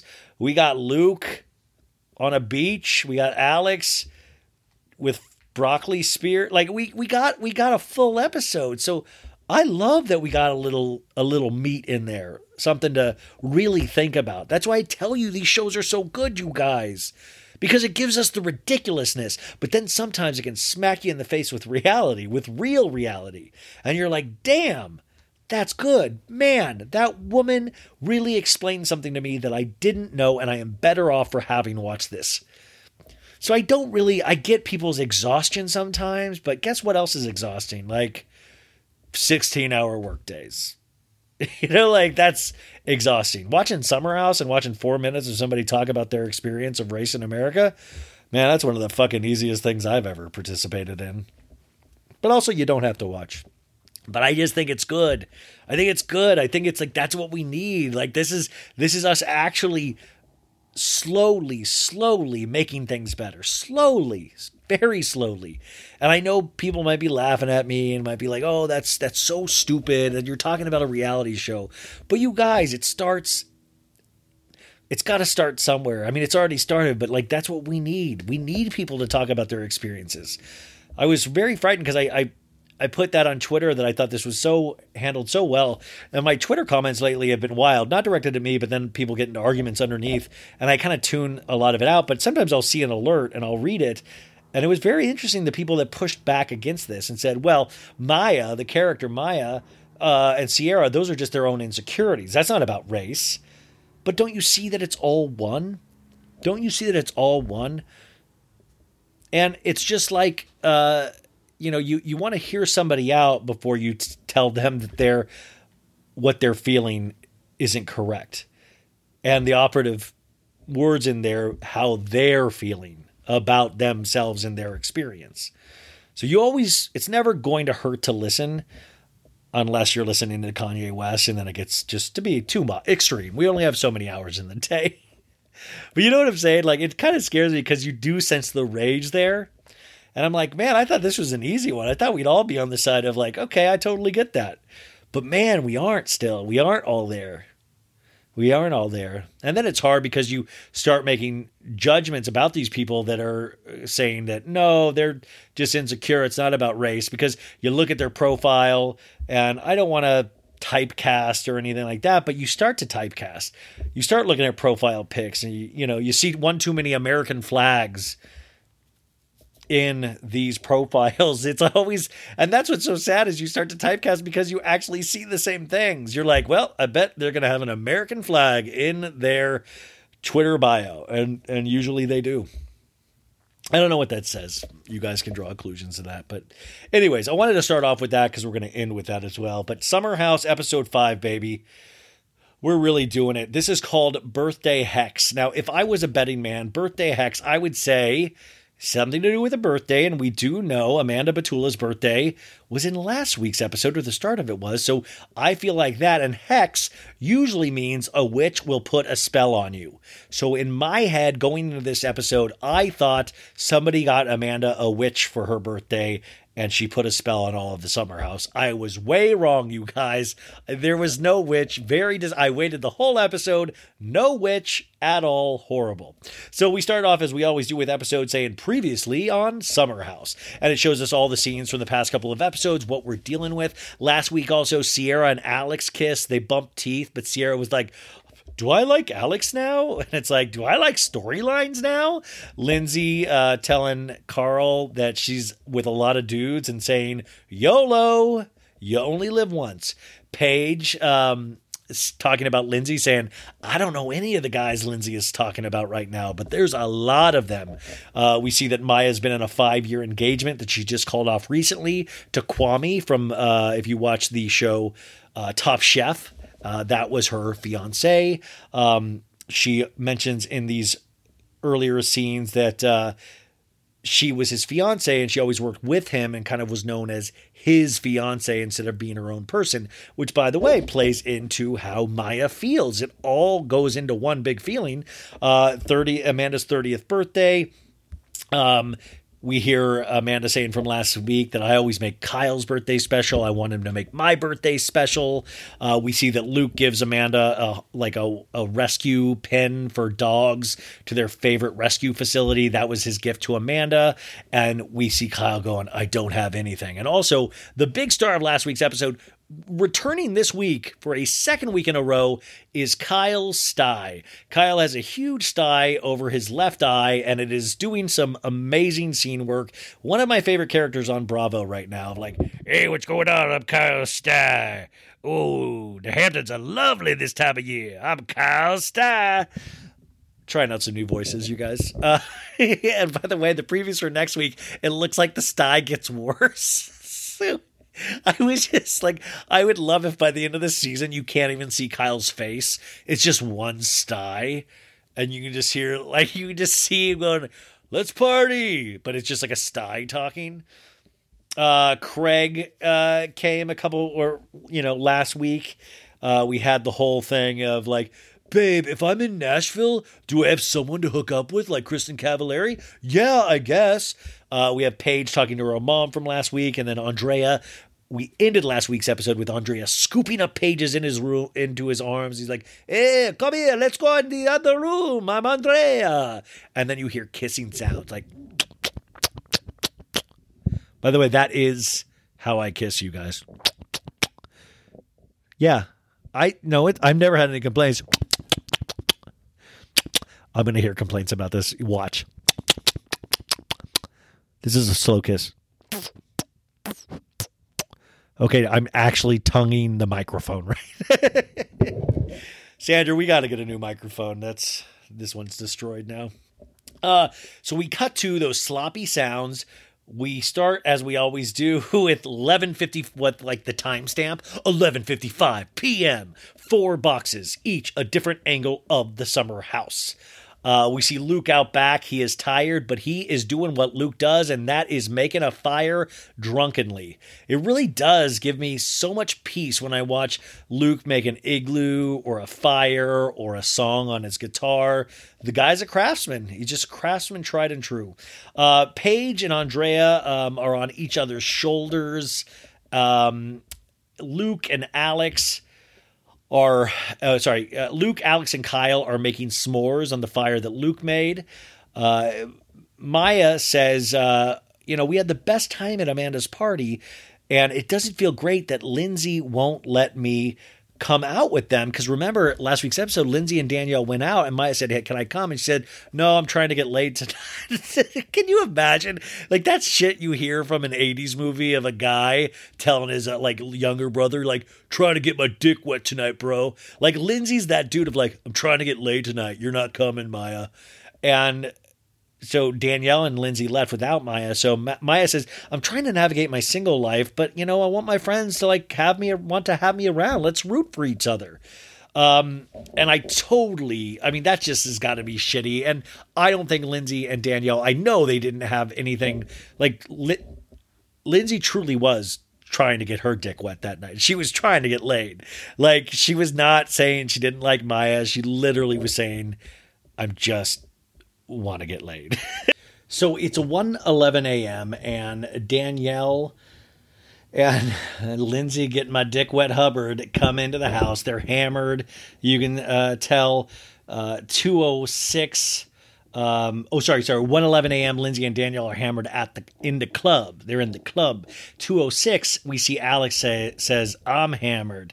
Then we see Amanda in bed with Kyle, and Amanda saying, "Kyle, are you going to stay home with me tonight? Uh, are you going to stay up with me tonight? Because it's her birthday now. It's officially after midnight." And he goes, "Oh no," and she goes, "You have no problem staying up when you're at a club." Amanda's just like eating snacks and she's like, This is way more fun than a club. And you just tell Kyle's potentially miserable. Cut to Andrea going into Paige and Ciara's dark room. And he's like, I want to hang do with my ladies. Hey, I'm Andrea. I like to come in and hang. He loves a good hanging with the girls moment. Like, I love it. Like, I love that this man is so good looking and charming but he genuinely does it's like i won't stop there though. I will be all up in your shit but in like a really nice cute way. Like he is like a loyal servant. He's a man dog. He's i mean like in the terms of he's like your best friend. He is right there anytime you need him. Andrea is right there. Ciara goes can you guys believe i made out with alex? And i'm like i can believe it. Um and then Andrea like can barely like Andrea can barely hear anybody but Paige, and all he says he goes, "Look at how cute Paige is. She's so little in her little corner." And Ciara says, "I find Alex very attractive. You know, he's super type A and he's very particular, and I'm not, and that's what I worry about him about." And in a talking head, Ciara goes, "I need an assertive guy that is going to take the bulls by the horns, like Austin." Okay. Alex then stumbles into the dark room with all of them, and Alex just has no game at all. And I only recognize, like, you know, when they say game recognizes game, no game recognizes no game. I have no game, and I recognize no game in Alex. The man has no game. Ciara says, um, I don't even know what I'm doing. And Alex is getting in the caught in the crossfire a little bit. She says that in a talking head, and I'm like, girl, dude, don't, we're not, we don't, there's no crossfire. We don't care. We're good. Whatever makes you happy, you know? uh, we see, uh, they cut to flashbacks of the winter house of Paige and Austin and Ciara and Andrea all hanging out in bed together. But now Austin's gone. Alex is in, baby. Andrea says, We have beautiful memories in Vermont. Hey! And they're like, Get out of the bed, get out of the bed. And then he picks up a little blanket. Andrea goes, What is this? A little DeSorbo gadget? And they're like, It's a blanket, Andrea.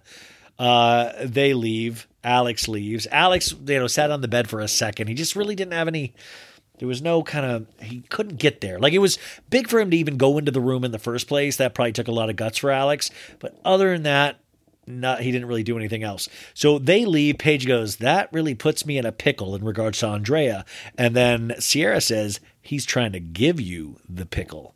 And you guys, if you don't know, mom, if you're listening, he's they're, talking about Andrea's stick. They're using a metaphor that the pickle is the dick. Do you guys get? do you guys get that? Andrea tells Alex, he goes, "I wouldn't mind finding ourselves in that bed again, huh? Huh? It was pretty nice, the four of us, huh?" Uh, Lindsay and Danielle just come in shit canned hammered. Um, we see four boxes of the summer summer house now I love when they come in drunk because the editors troll them. I don't know if you realize, like they put up Lindsay and it says publicist, and then they put up Danielle and it says tech exec with them just drunkenly walking into the summer house. Danielle's eating leftover pizza that's been left out on the table. Uh, we find out that Lindsay was going to meet this guy Matt, that's best friends with Danielle, and she's talking to Dan- uh, Danielle, and she's like, "Matt told me, can we please be friends?" Um i can't he said i can't deal with you. And i'm like okay it's frustrating. I cry when i'm frustrated. Uh, so it's like another messed up guy situation for lindsay. And danielle goes lindsay it's okay. Sleep it off and we will revisit it in the morning. And that's what i love about growing up you guys. I try to point out the bad things about growing up, but the good things too. Sometimes the good things, as you get older, you realize well, I should probably just go to bed and start being miserable again in the morning. You know what I'm saying? Like, I guess me staying up all night and worrying about it isn't going to help. You start to get to an age where you're like, you know what? I'm just going to sleep because I'll, I'll, there'll be plenty of time to be miserable when I wake up. right, Boogie? My dog just is hating this recap. I can tell.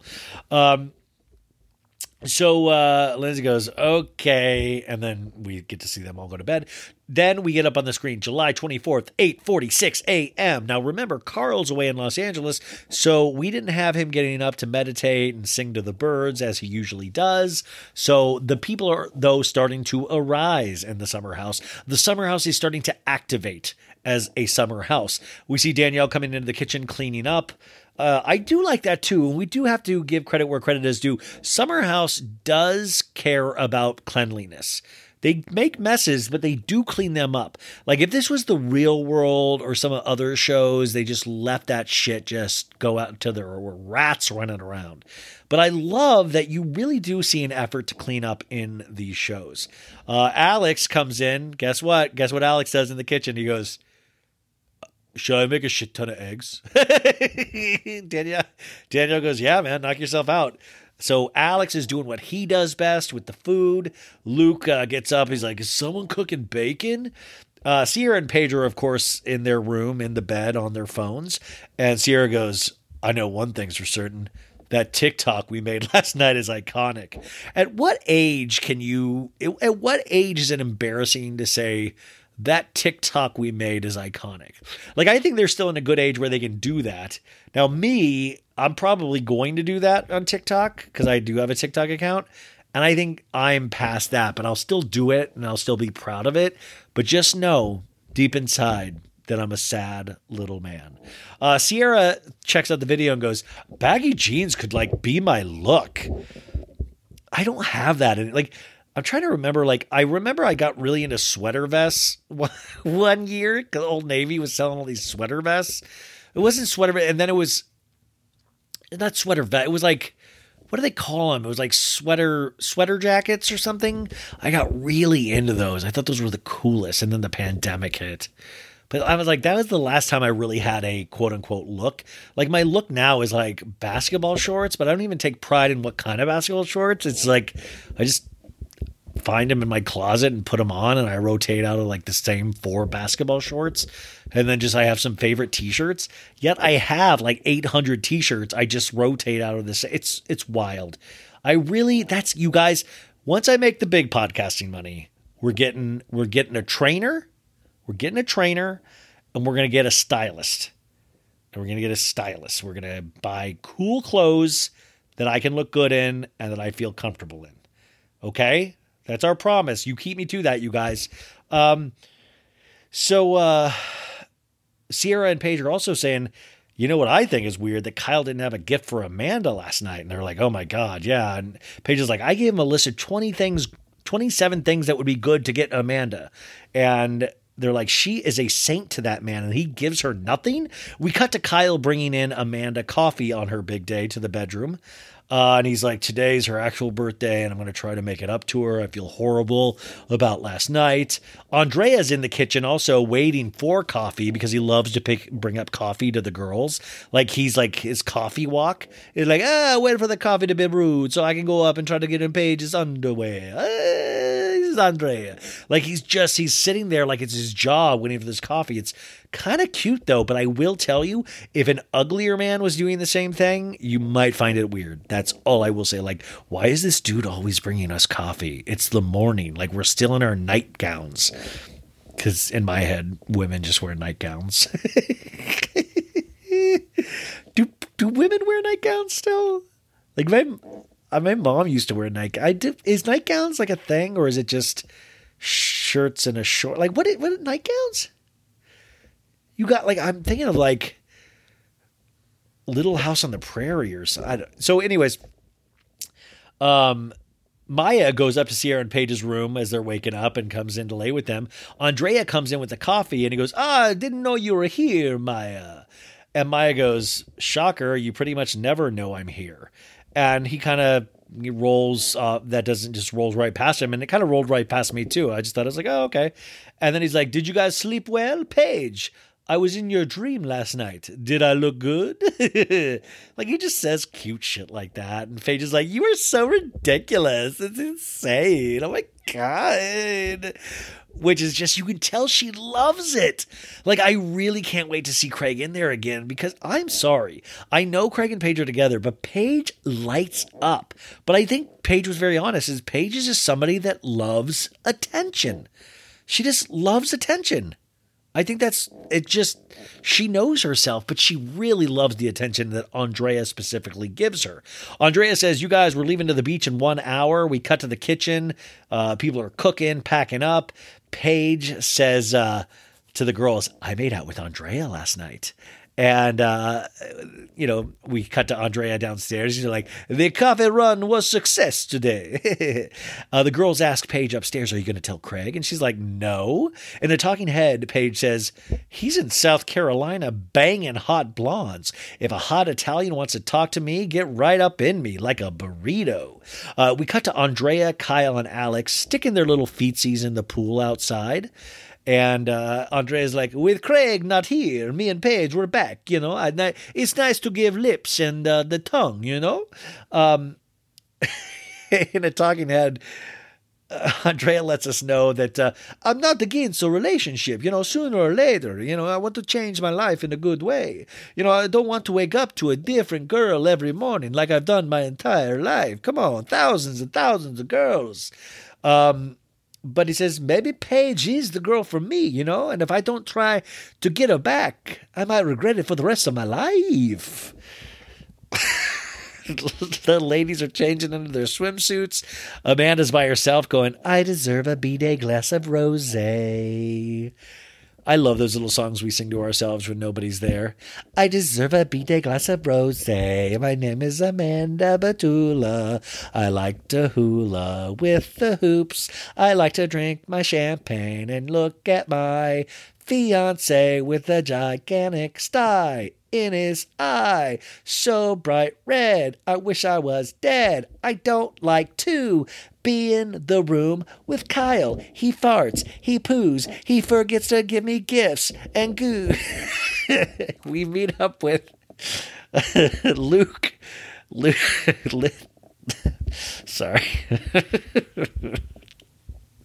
That's not even funny. Lindsay walks into Luke's room and he's like, How was last night, Lindsay? Did you get laid? And she's like, We met up with Danielle's friend Matt. And like, I was hanging out with him all last week. And then all last night he was texting me. He's like, Where are you? Where are you? And he's like, So sweet. He was like, He's excited to come see me. And then I just went there and he's like, I just want to be friends. And I'm like, Okay. And Luke's like, I wouldn't waste my time with him. And she goes, He's clearly at a different stage than me. And Luke's like, Yeah, 100%. I mean, yeah, that's exactly what it is. Ding dong. Um, and Lindsay lets us know once again that she thought she would be a different someone at this point. Remember that Lindsay Hubbard had a timeline that we got to see last season. It was very exciting when she came on So Bad It's Good. Just look up the Lindsay Hubbard interview. She went and showed me the actual timeline that she had in a book. I got to see it live. It was one of the most exciting times of my life. Uh, of course, always the number one time of my life is the day that my fake children were born, little Evan and uh, Schmoby. Those always the number one. But my number two most exciting moment of my life was seeing Lindsay Hubbard's timeline through a Zoom lens. Um, that was when she was like TikTok motherfuckers. Um, but Lindsay says in the talking head, but that is not what the universe had planned for me. So I stopped fighting the universe after the timeline went out the window. But I kind of love that because we kind of see her with Carl now and they are so in love according to Instagram. And I truly believe it for once. Like Instagram is a lot of lies and what we, you know, what we want people to see. Uh, like I want to see Louis as a California raisin. I want you guys to see that. That's important to me. But like I truly believe they are in that phase where they are mad about each other, like in a good way, not like a Kanye Kim way. Um, so uh, it's 106 p.m. We find out because that's important. Uh, Kyle uh, brings in these expensive flowers and he presents them to Amanda. And she goes, mm, "Cool." Womp womp. You can tell she is not impressed. And then Kyle's like, um, babe, I thought we were long overdue for a date. Would you like to go out with me tonight? And she's like, I didn't bring anything to wear. And then in a talking head, Amanda goes, Flowers die so fast. I don't expect a lot from Kyle, but it's my 30th birthday. I mean, if Kyle had bought me the pogo stick that Lindsay gave to me last gave me for my birthday, I would be let's go to the bedroom right now. I just want to feel he cares about me. First off,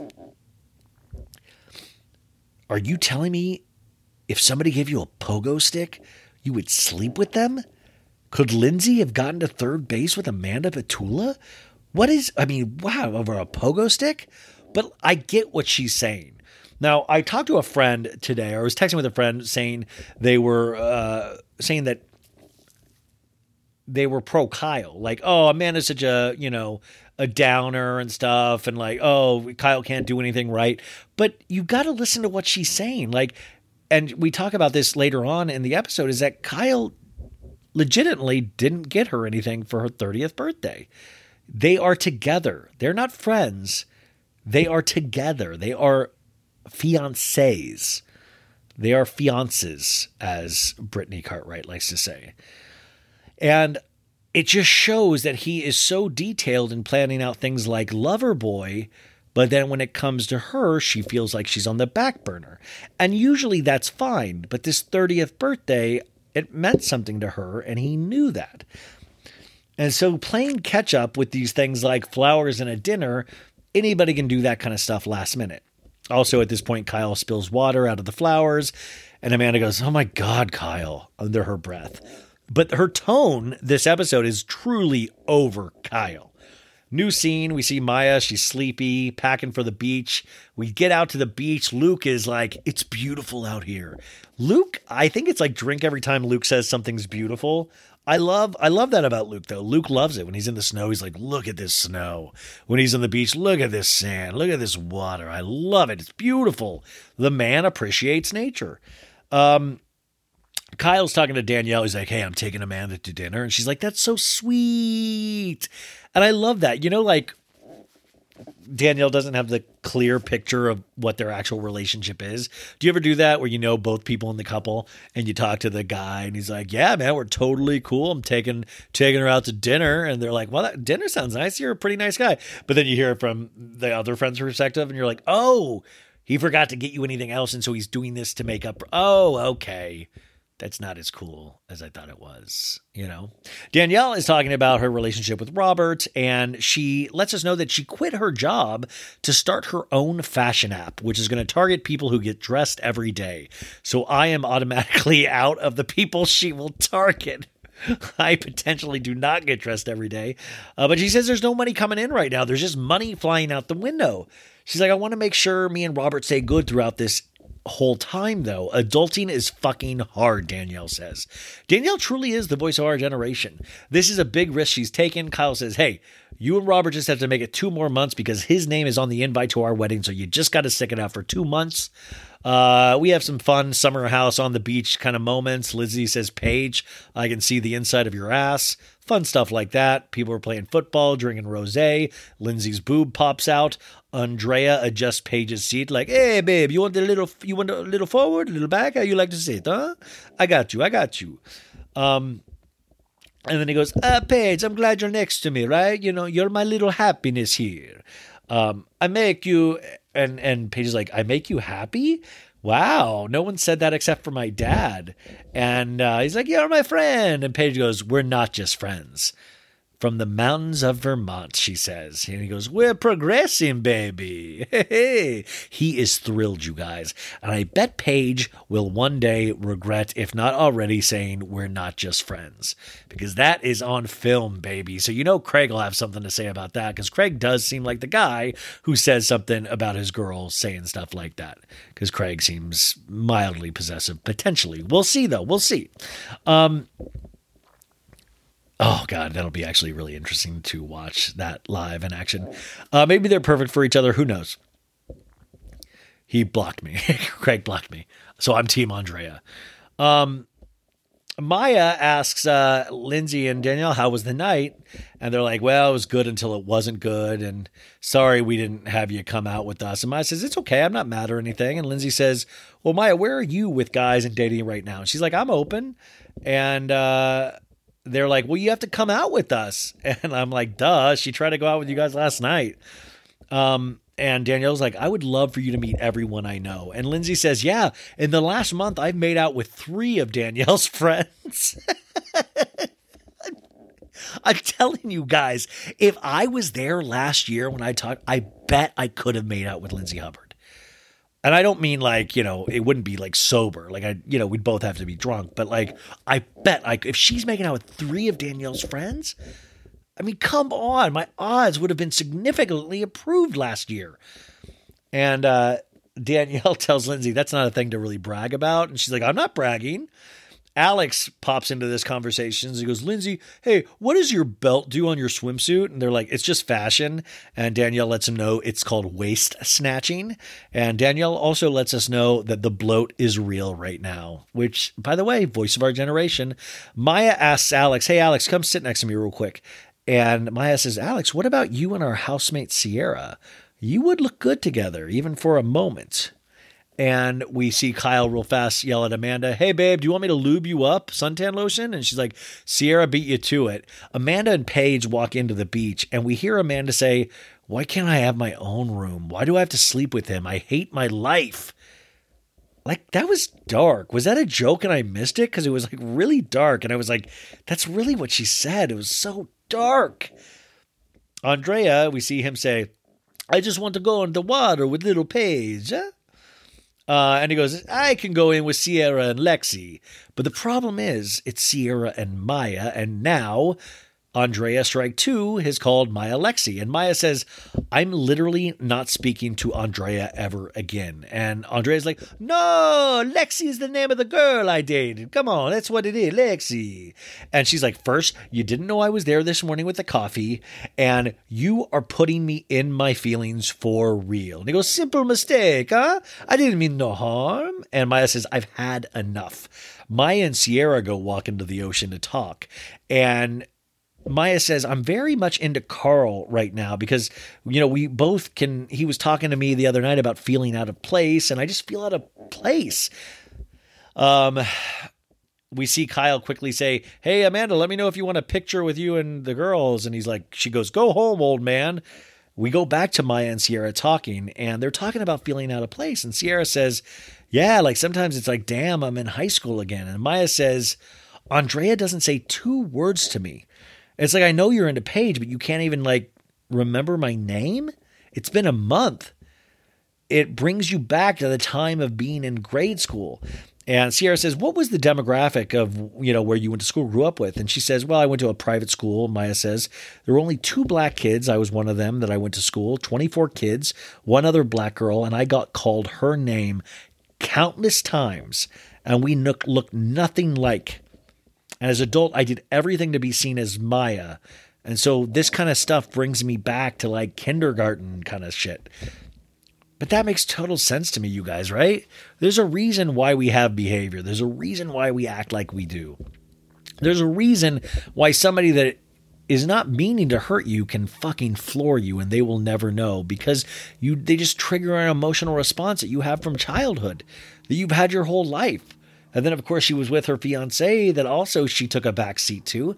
Maya needs to know how amazing Maya is. And I feel like I love when TV shows, like the TV show, like reality shows work like this in good ways sometimes, where it takes somebody that's mildly insecure and it shows them what kind of gold they are, that they're really great and a lot of people like them for being who they are. And I think that's one of the positive aspects of reality shows is that I feel probably Maya's getting a lot of love right now from a lot of directions and I think that is so so amazing for her because she deserves she deserves that confidence boost, you know. Ciara talks about being in the summer house last summer and she was like, "Yeah, we were going through the biggest civil right movement of all time potentially and I'm in a house with all white people." And they're talking about white people have to make more of an effort and it can just feel really shitty sometimes uh, to try to to to get into a group. And they say, "I love you so much. I love you." They hug. Um, Danielle and Lindsay clock that Ciara and uh, the Maya are crying. Um, so uh, Maya tells Ciara, "I love you so much. I appreciate you checking in on me."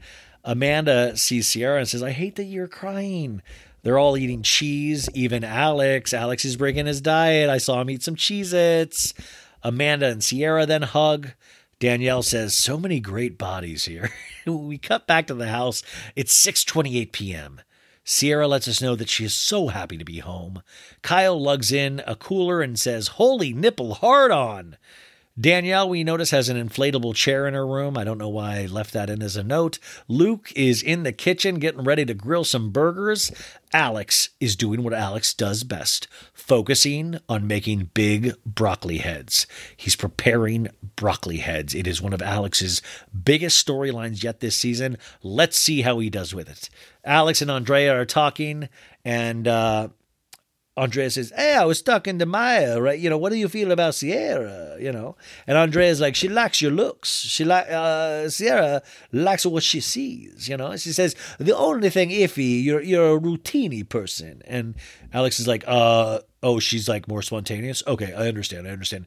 And Alex says, I wish Ciara would understand my routine.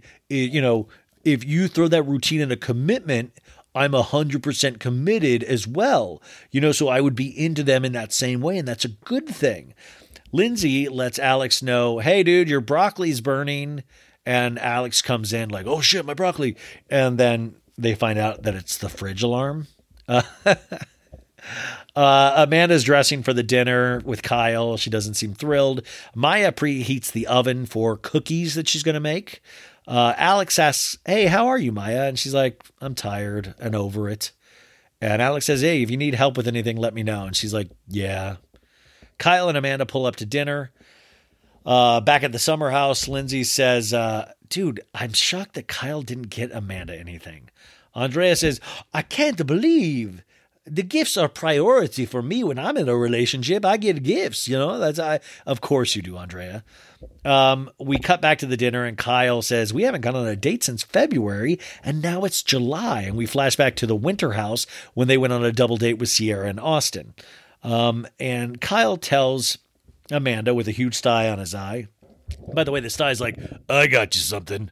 Amanda, I can't believe, but I did get you something. I got you, I got you a nice uh, Forever 21 uh, ensemble. You know, yeah, I had a gift certificate, but I paid cash for some of it. So I got that for you. There's a gift receipt, but Kyle, I'm sorry. Kyle's on his own with that, but just know Randy the Sty definitely got you something. And he says, obviously, I do feel I dropped the ball, Amanda, on making time for us. You know, there's no clear line delineation between work and a relationship. And Amanda says, well, even you and me, when you're not working, means a lot to me. And they bring up therapy. And Kyle says in a talking head, I'm trying to pretend that we don't have a hundred things to do. And I've just got to swallow the bullet here. The waiter, by the way, the waiter in this scene is a star. The waiter gave a lot of pizzazz. And uh, they're like, You have a Momo sour? And he's like, We sure do. The egg white is fantastic, Kyle. Kyle says, um, Part of my struggle, Amanda, in getting a gift is uh, I just, I, I screwed up. It gives me, and Amanda finishes it and says, Anxiety. It gives you anxiety. I let you off the hook every single holiday celebration. What is the last gift you got me, Kyle? And he's like, I don't remember. What was the last gift? And she's like, I don't even know. That's how long ago it was. And he says, Is there anything you need or want? And she goes, A dog. Even if you agree just to continue letting me foster. And Kyle says, The Seven Fosters was a life experience, Amanda. We get shots of that because they did foster a mama dog in the Seven Fosters, and it did look wild. It did look really wild. And uh, Kyle says, I know you really want a dog because I can't make you happy myself. I hate when men do that to women. That is one of the shittiest things you can say. Like, duh, be a man, dude. Have some, con- you know, come on. Because I can't make you happy. And a talking head, Amanda says, Kyle's family isn't big gift givers, which is okay, but I want to know you're thinking about me and it feels like you really don't care. That's it. It's a real simple message here. And you can like bag on Amanda and say, oh, she, but come on, it's a very simple message. It really doesn't seem like it takes much to make Amanda happy. Uh, I could be wrong, but that's what I'm seeing. Um, and also, you know, to not remember the last time, you know, like that she never gets gifts from Kyle, like that, that's just bum. I love gifts. Like, probably that's why I'm not a great person. I don't know. I do. I like gifts. Sue me, right? New scene, 9:24 p.m. Saturday. Um, uh, we're back at the restaurant after a commercial break. Amanda sees a dog walk by and she goes, Oh my God, Kyle, is that my gift?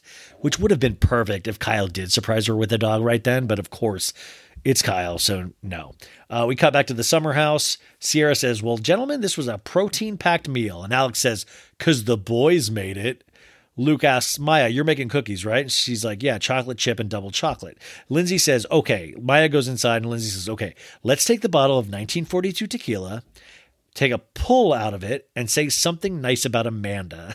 And Paige says, Lindsay, Amanda isn't even here. Let's do that, but say something nice about the person in front of you, which is way better of an idea. Lindsay says something about Andrea. She says, uh, underneath all the abs, there really is a heart in there. And Andrea's like, oh, it's very nice. I'll give one to you. I'm really glad our relationship is going deeper, huh?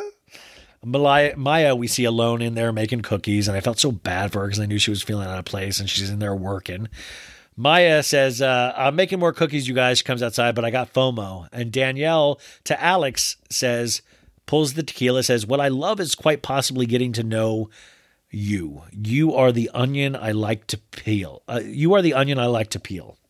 Um, and uh, so they're doing their thing. And then all of a sudden, Alex says, Sorry to be a buzzkill, but the guys have to go get ready. And we didn't even get Maya get a compliment. So that was another strike. Maya tells Paige, I don't know if I feel like going out tonight. And Paige says, You're going. We see Luke and Andrea chest bump in the other room. And Andrea goes, Are you ready to party? I love stupid shit like that. Like that made me, I was like, man, to be a man and to be able to chest bump with another handsome man, like they are living. They are living a handsome man life. Paige says, um, Maya, do you want me to twerk for you? Will that make it any better? She does a little twerk.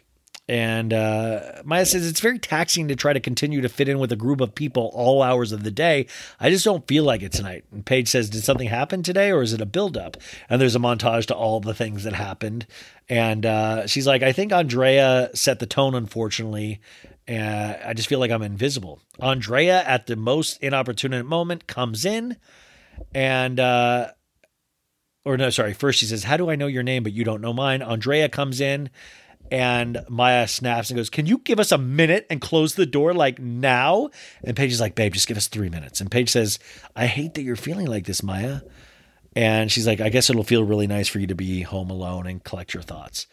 And Maya lets us know that she's unraveling in some ways. And she says, I want my friends to know what it is like to be a person of color in the Hamptons. And I'm scared to talk about this, to talk to them about this. I'm scared. Which, by the way, like I really thought about that. Imagine that, man.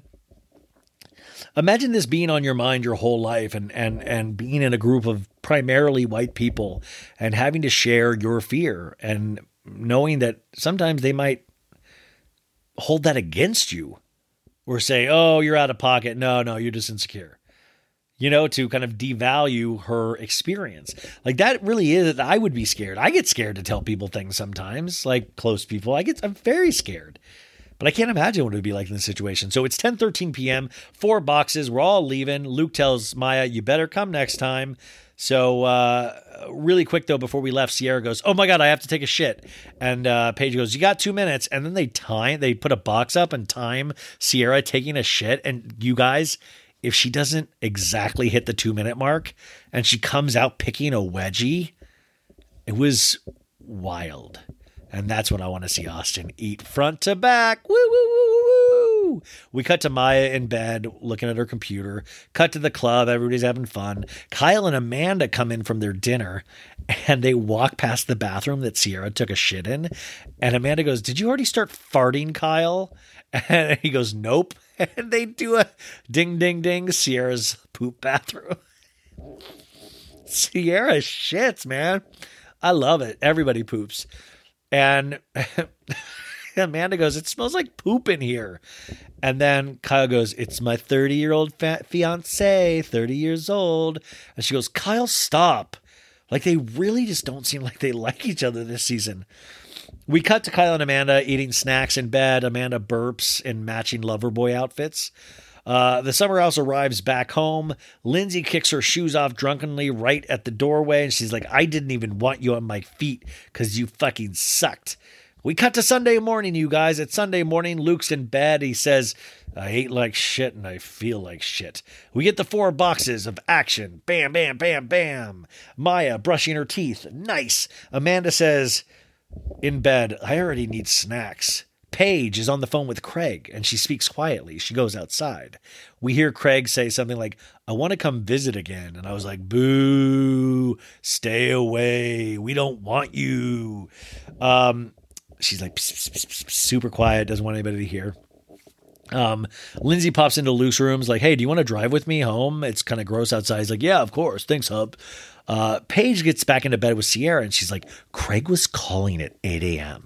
and I answer it, and I talk to him for an hour about the Kristin Cavallari stuff, and he he said she texted him saying, "You're not going to make a fool out of me like you do with with Paige."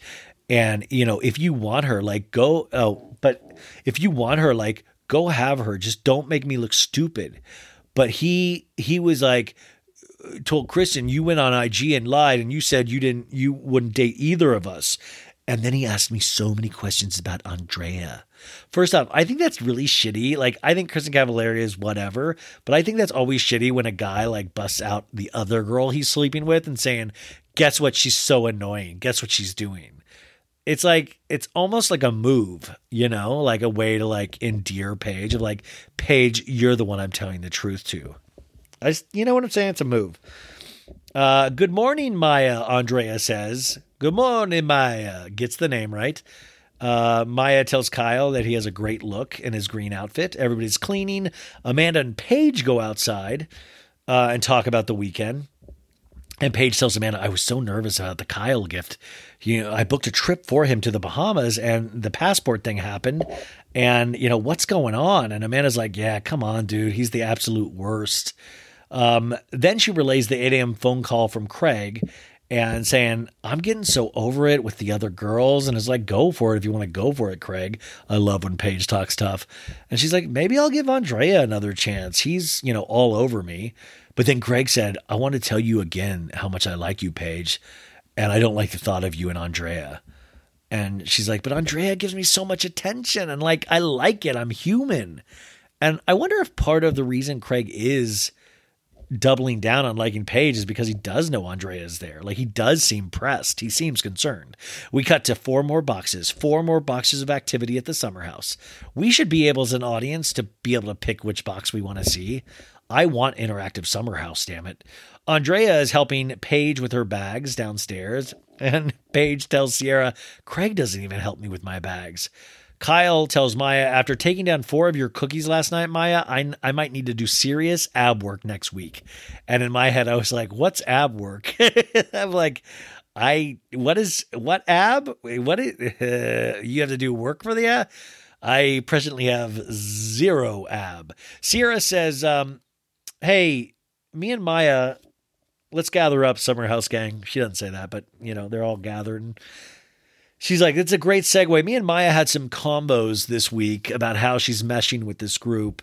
And I just think we need to sit down as a group and check in with each other. And Ciara automatically starts crying after saying this. And they're like, whoa, whoa, what's wrong? What's wrong?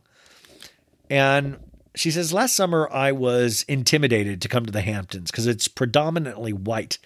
And I thought I might not be adequate to fit in. You know, white people don't look like me and her and we uh you know find out from maya she says andrea calling me a different name was triggering. I know it wasn't malicious but i've been in this house for four weeks. I'm maya. And he goes i'm so sorry. You know i interact with paige and ciara so much. I'm so sorry. I'm so sorry. And she's like there's so many factors here. I'm one of two black people. I'm new to you this summer in the hamptons. No one is at fault here but I have a different experience as a black person in America that doesn't get talked about while we're here. And Luke says, Hey, it took two years to create the friendships I have here. And he doesn't say that in a snotty way. He just he was saying that in a relation of like, I know it's hard to fit in. And we did see Luke have a hard time fitting in. And Kyle says, Hey, well, you know, and I know that's coming from a white dude. Um, so what and Kyle like really really hit some of these things out of the park. Um, but that coming from a white dude like Luke, but we want to understand that your perception of what your experience is has been much more difficult because of the color of your skin. And Alex then brings up, you know, I'm a mixed minority, and I got really angry when we had the Fourth of July party a couple weeks ago because some guy thought I worked here and asked me for the Wi-Fi password and a drink. And he's like, "You don't look like everyone else. You look like Bruce Lee or Jackie Chan." And it's like I fight the hardest to fight that expectation. And Danielle says, I've honestly felt that way before too. You know, out of place. You know, that should I be here? I've been coming here for years and and and and asking myself, what did I get myself into when I first came out? But it is insanely courageous of Maya to actually talk about this, she says. Um and Kyle's like, Yeah, your experience is it's so different for you guys. And Ciara says, when you come in as an African American in a white space, people expect less of us until we prove ourselves. And Maya says, I was told like I speak like a white girl when I grew up, which kind of means the undertones that black people are uneducated. And Luke says, Yeah, it's kind of like a damned if you do, damned if you don't situation. And Ciara says, It's tough to talk about, you know? Um, and she's crying at this point again. But being able to vocalize and and validated, you know, Maya like having Maya here, it's like having a sister here with me. And Andrea says, "Yeah, Italian society in the '90s, it was not multi ethnic, you know, and I, I I need to work much more on that." Which, by the way, yeah, Italy is definitely not. It cannot. It has, you know. Um, but I loved what Andrea said of like, yeah, I want to work on that more. Like, what a great attitude to have. And Kyle says, these are delicate conversations we should have. And if you're uncomfortable, I'm uncomfortable. Let's do this together. I thought that was so beautiful. I really thought that was beautiful. What a great, what a great line, but not just a line. What a great meaning to that. Think about that. These are delicate conversations. How many delicate conversations have we had the last couple of years? These are delicate conversations we should have because we want people to be happy, right? We should have. And if you're uncomfortable, I'm uncomfortable, which is pretty much saying, I care about you. I care about your feelings. So I stand with you. It's really that simple. And then he ends with, let's do this together. And Paige is crying and saying, we'll never know what it's like to be two black girls in the Hamptons, which I think two black girls in the Hamptons should be a spinoff show.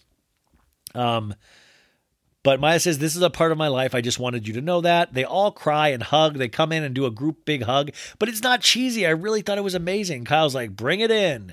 And then next time on Summer House. And we finally have, guess what? We have Andrea's bondage party. Everybody's dressed bondage. Um, we have Paige and Ciara doing kissies. Sorry, pa- sorry, Paige and Andrea doing kissies. We see Ciara kiss Carl, and Alex sees it and gets bummed. Um, we see something about Loverboy. Oh no, we see Kyle say to Danielle, "I'm not looking to date my mom, and you're acting like my mom." And and then we see Danielle tell Paige and Ciara, horrible people to tell that uh, that Kyle said that him and Amanda only have Loverboy in common. So dun dun dun. But I thought that was a good episode, you guys. Not the silliest episode ever, but a good episode. And I really liked it. And I really like you guys. if you like the podcast, please leave it five stars on Apple Podcasts and Spotify. You can go on both now, you guys. Um, but I just thank you guys. Thanks for letting me do this. And, and like I always say, thanks for giving me a direction in my own life. And uh, I'm so happy to be a part of yours. And I will talk to you on Thursday. Say goodnight, Brooklyn. Good night. Say goodnight, Randy, Kyle Stye. Good night. Betches.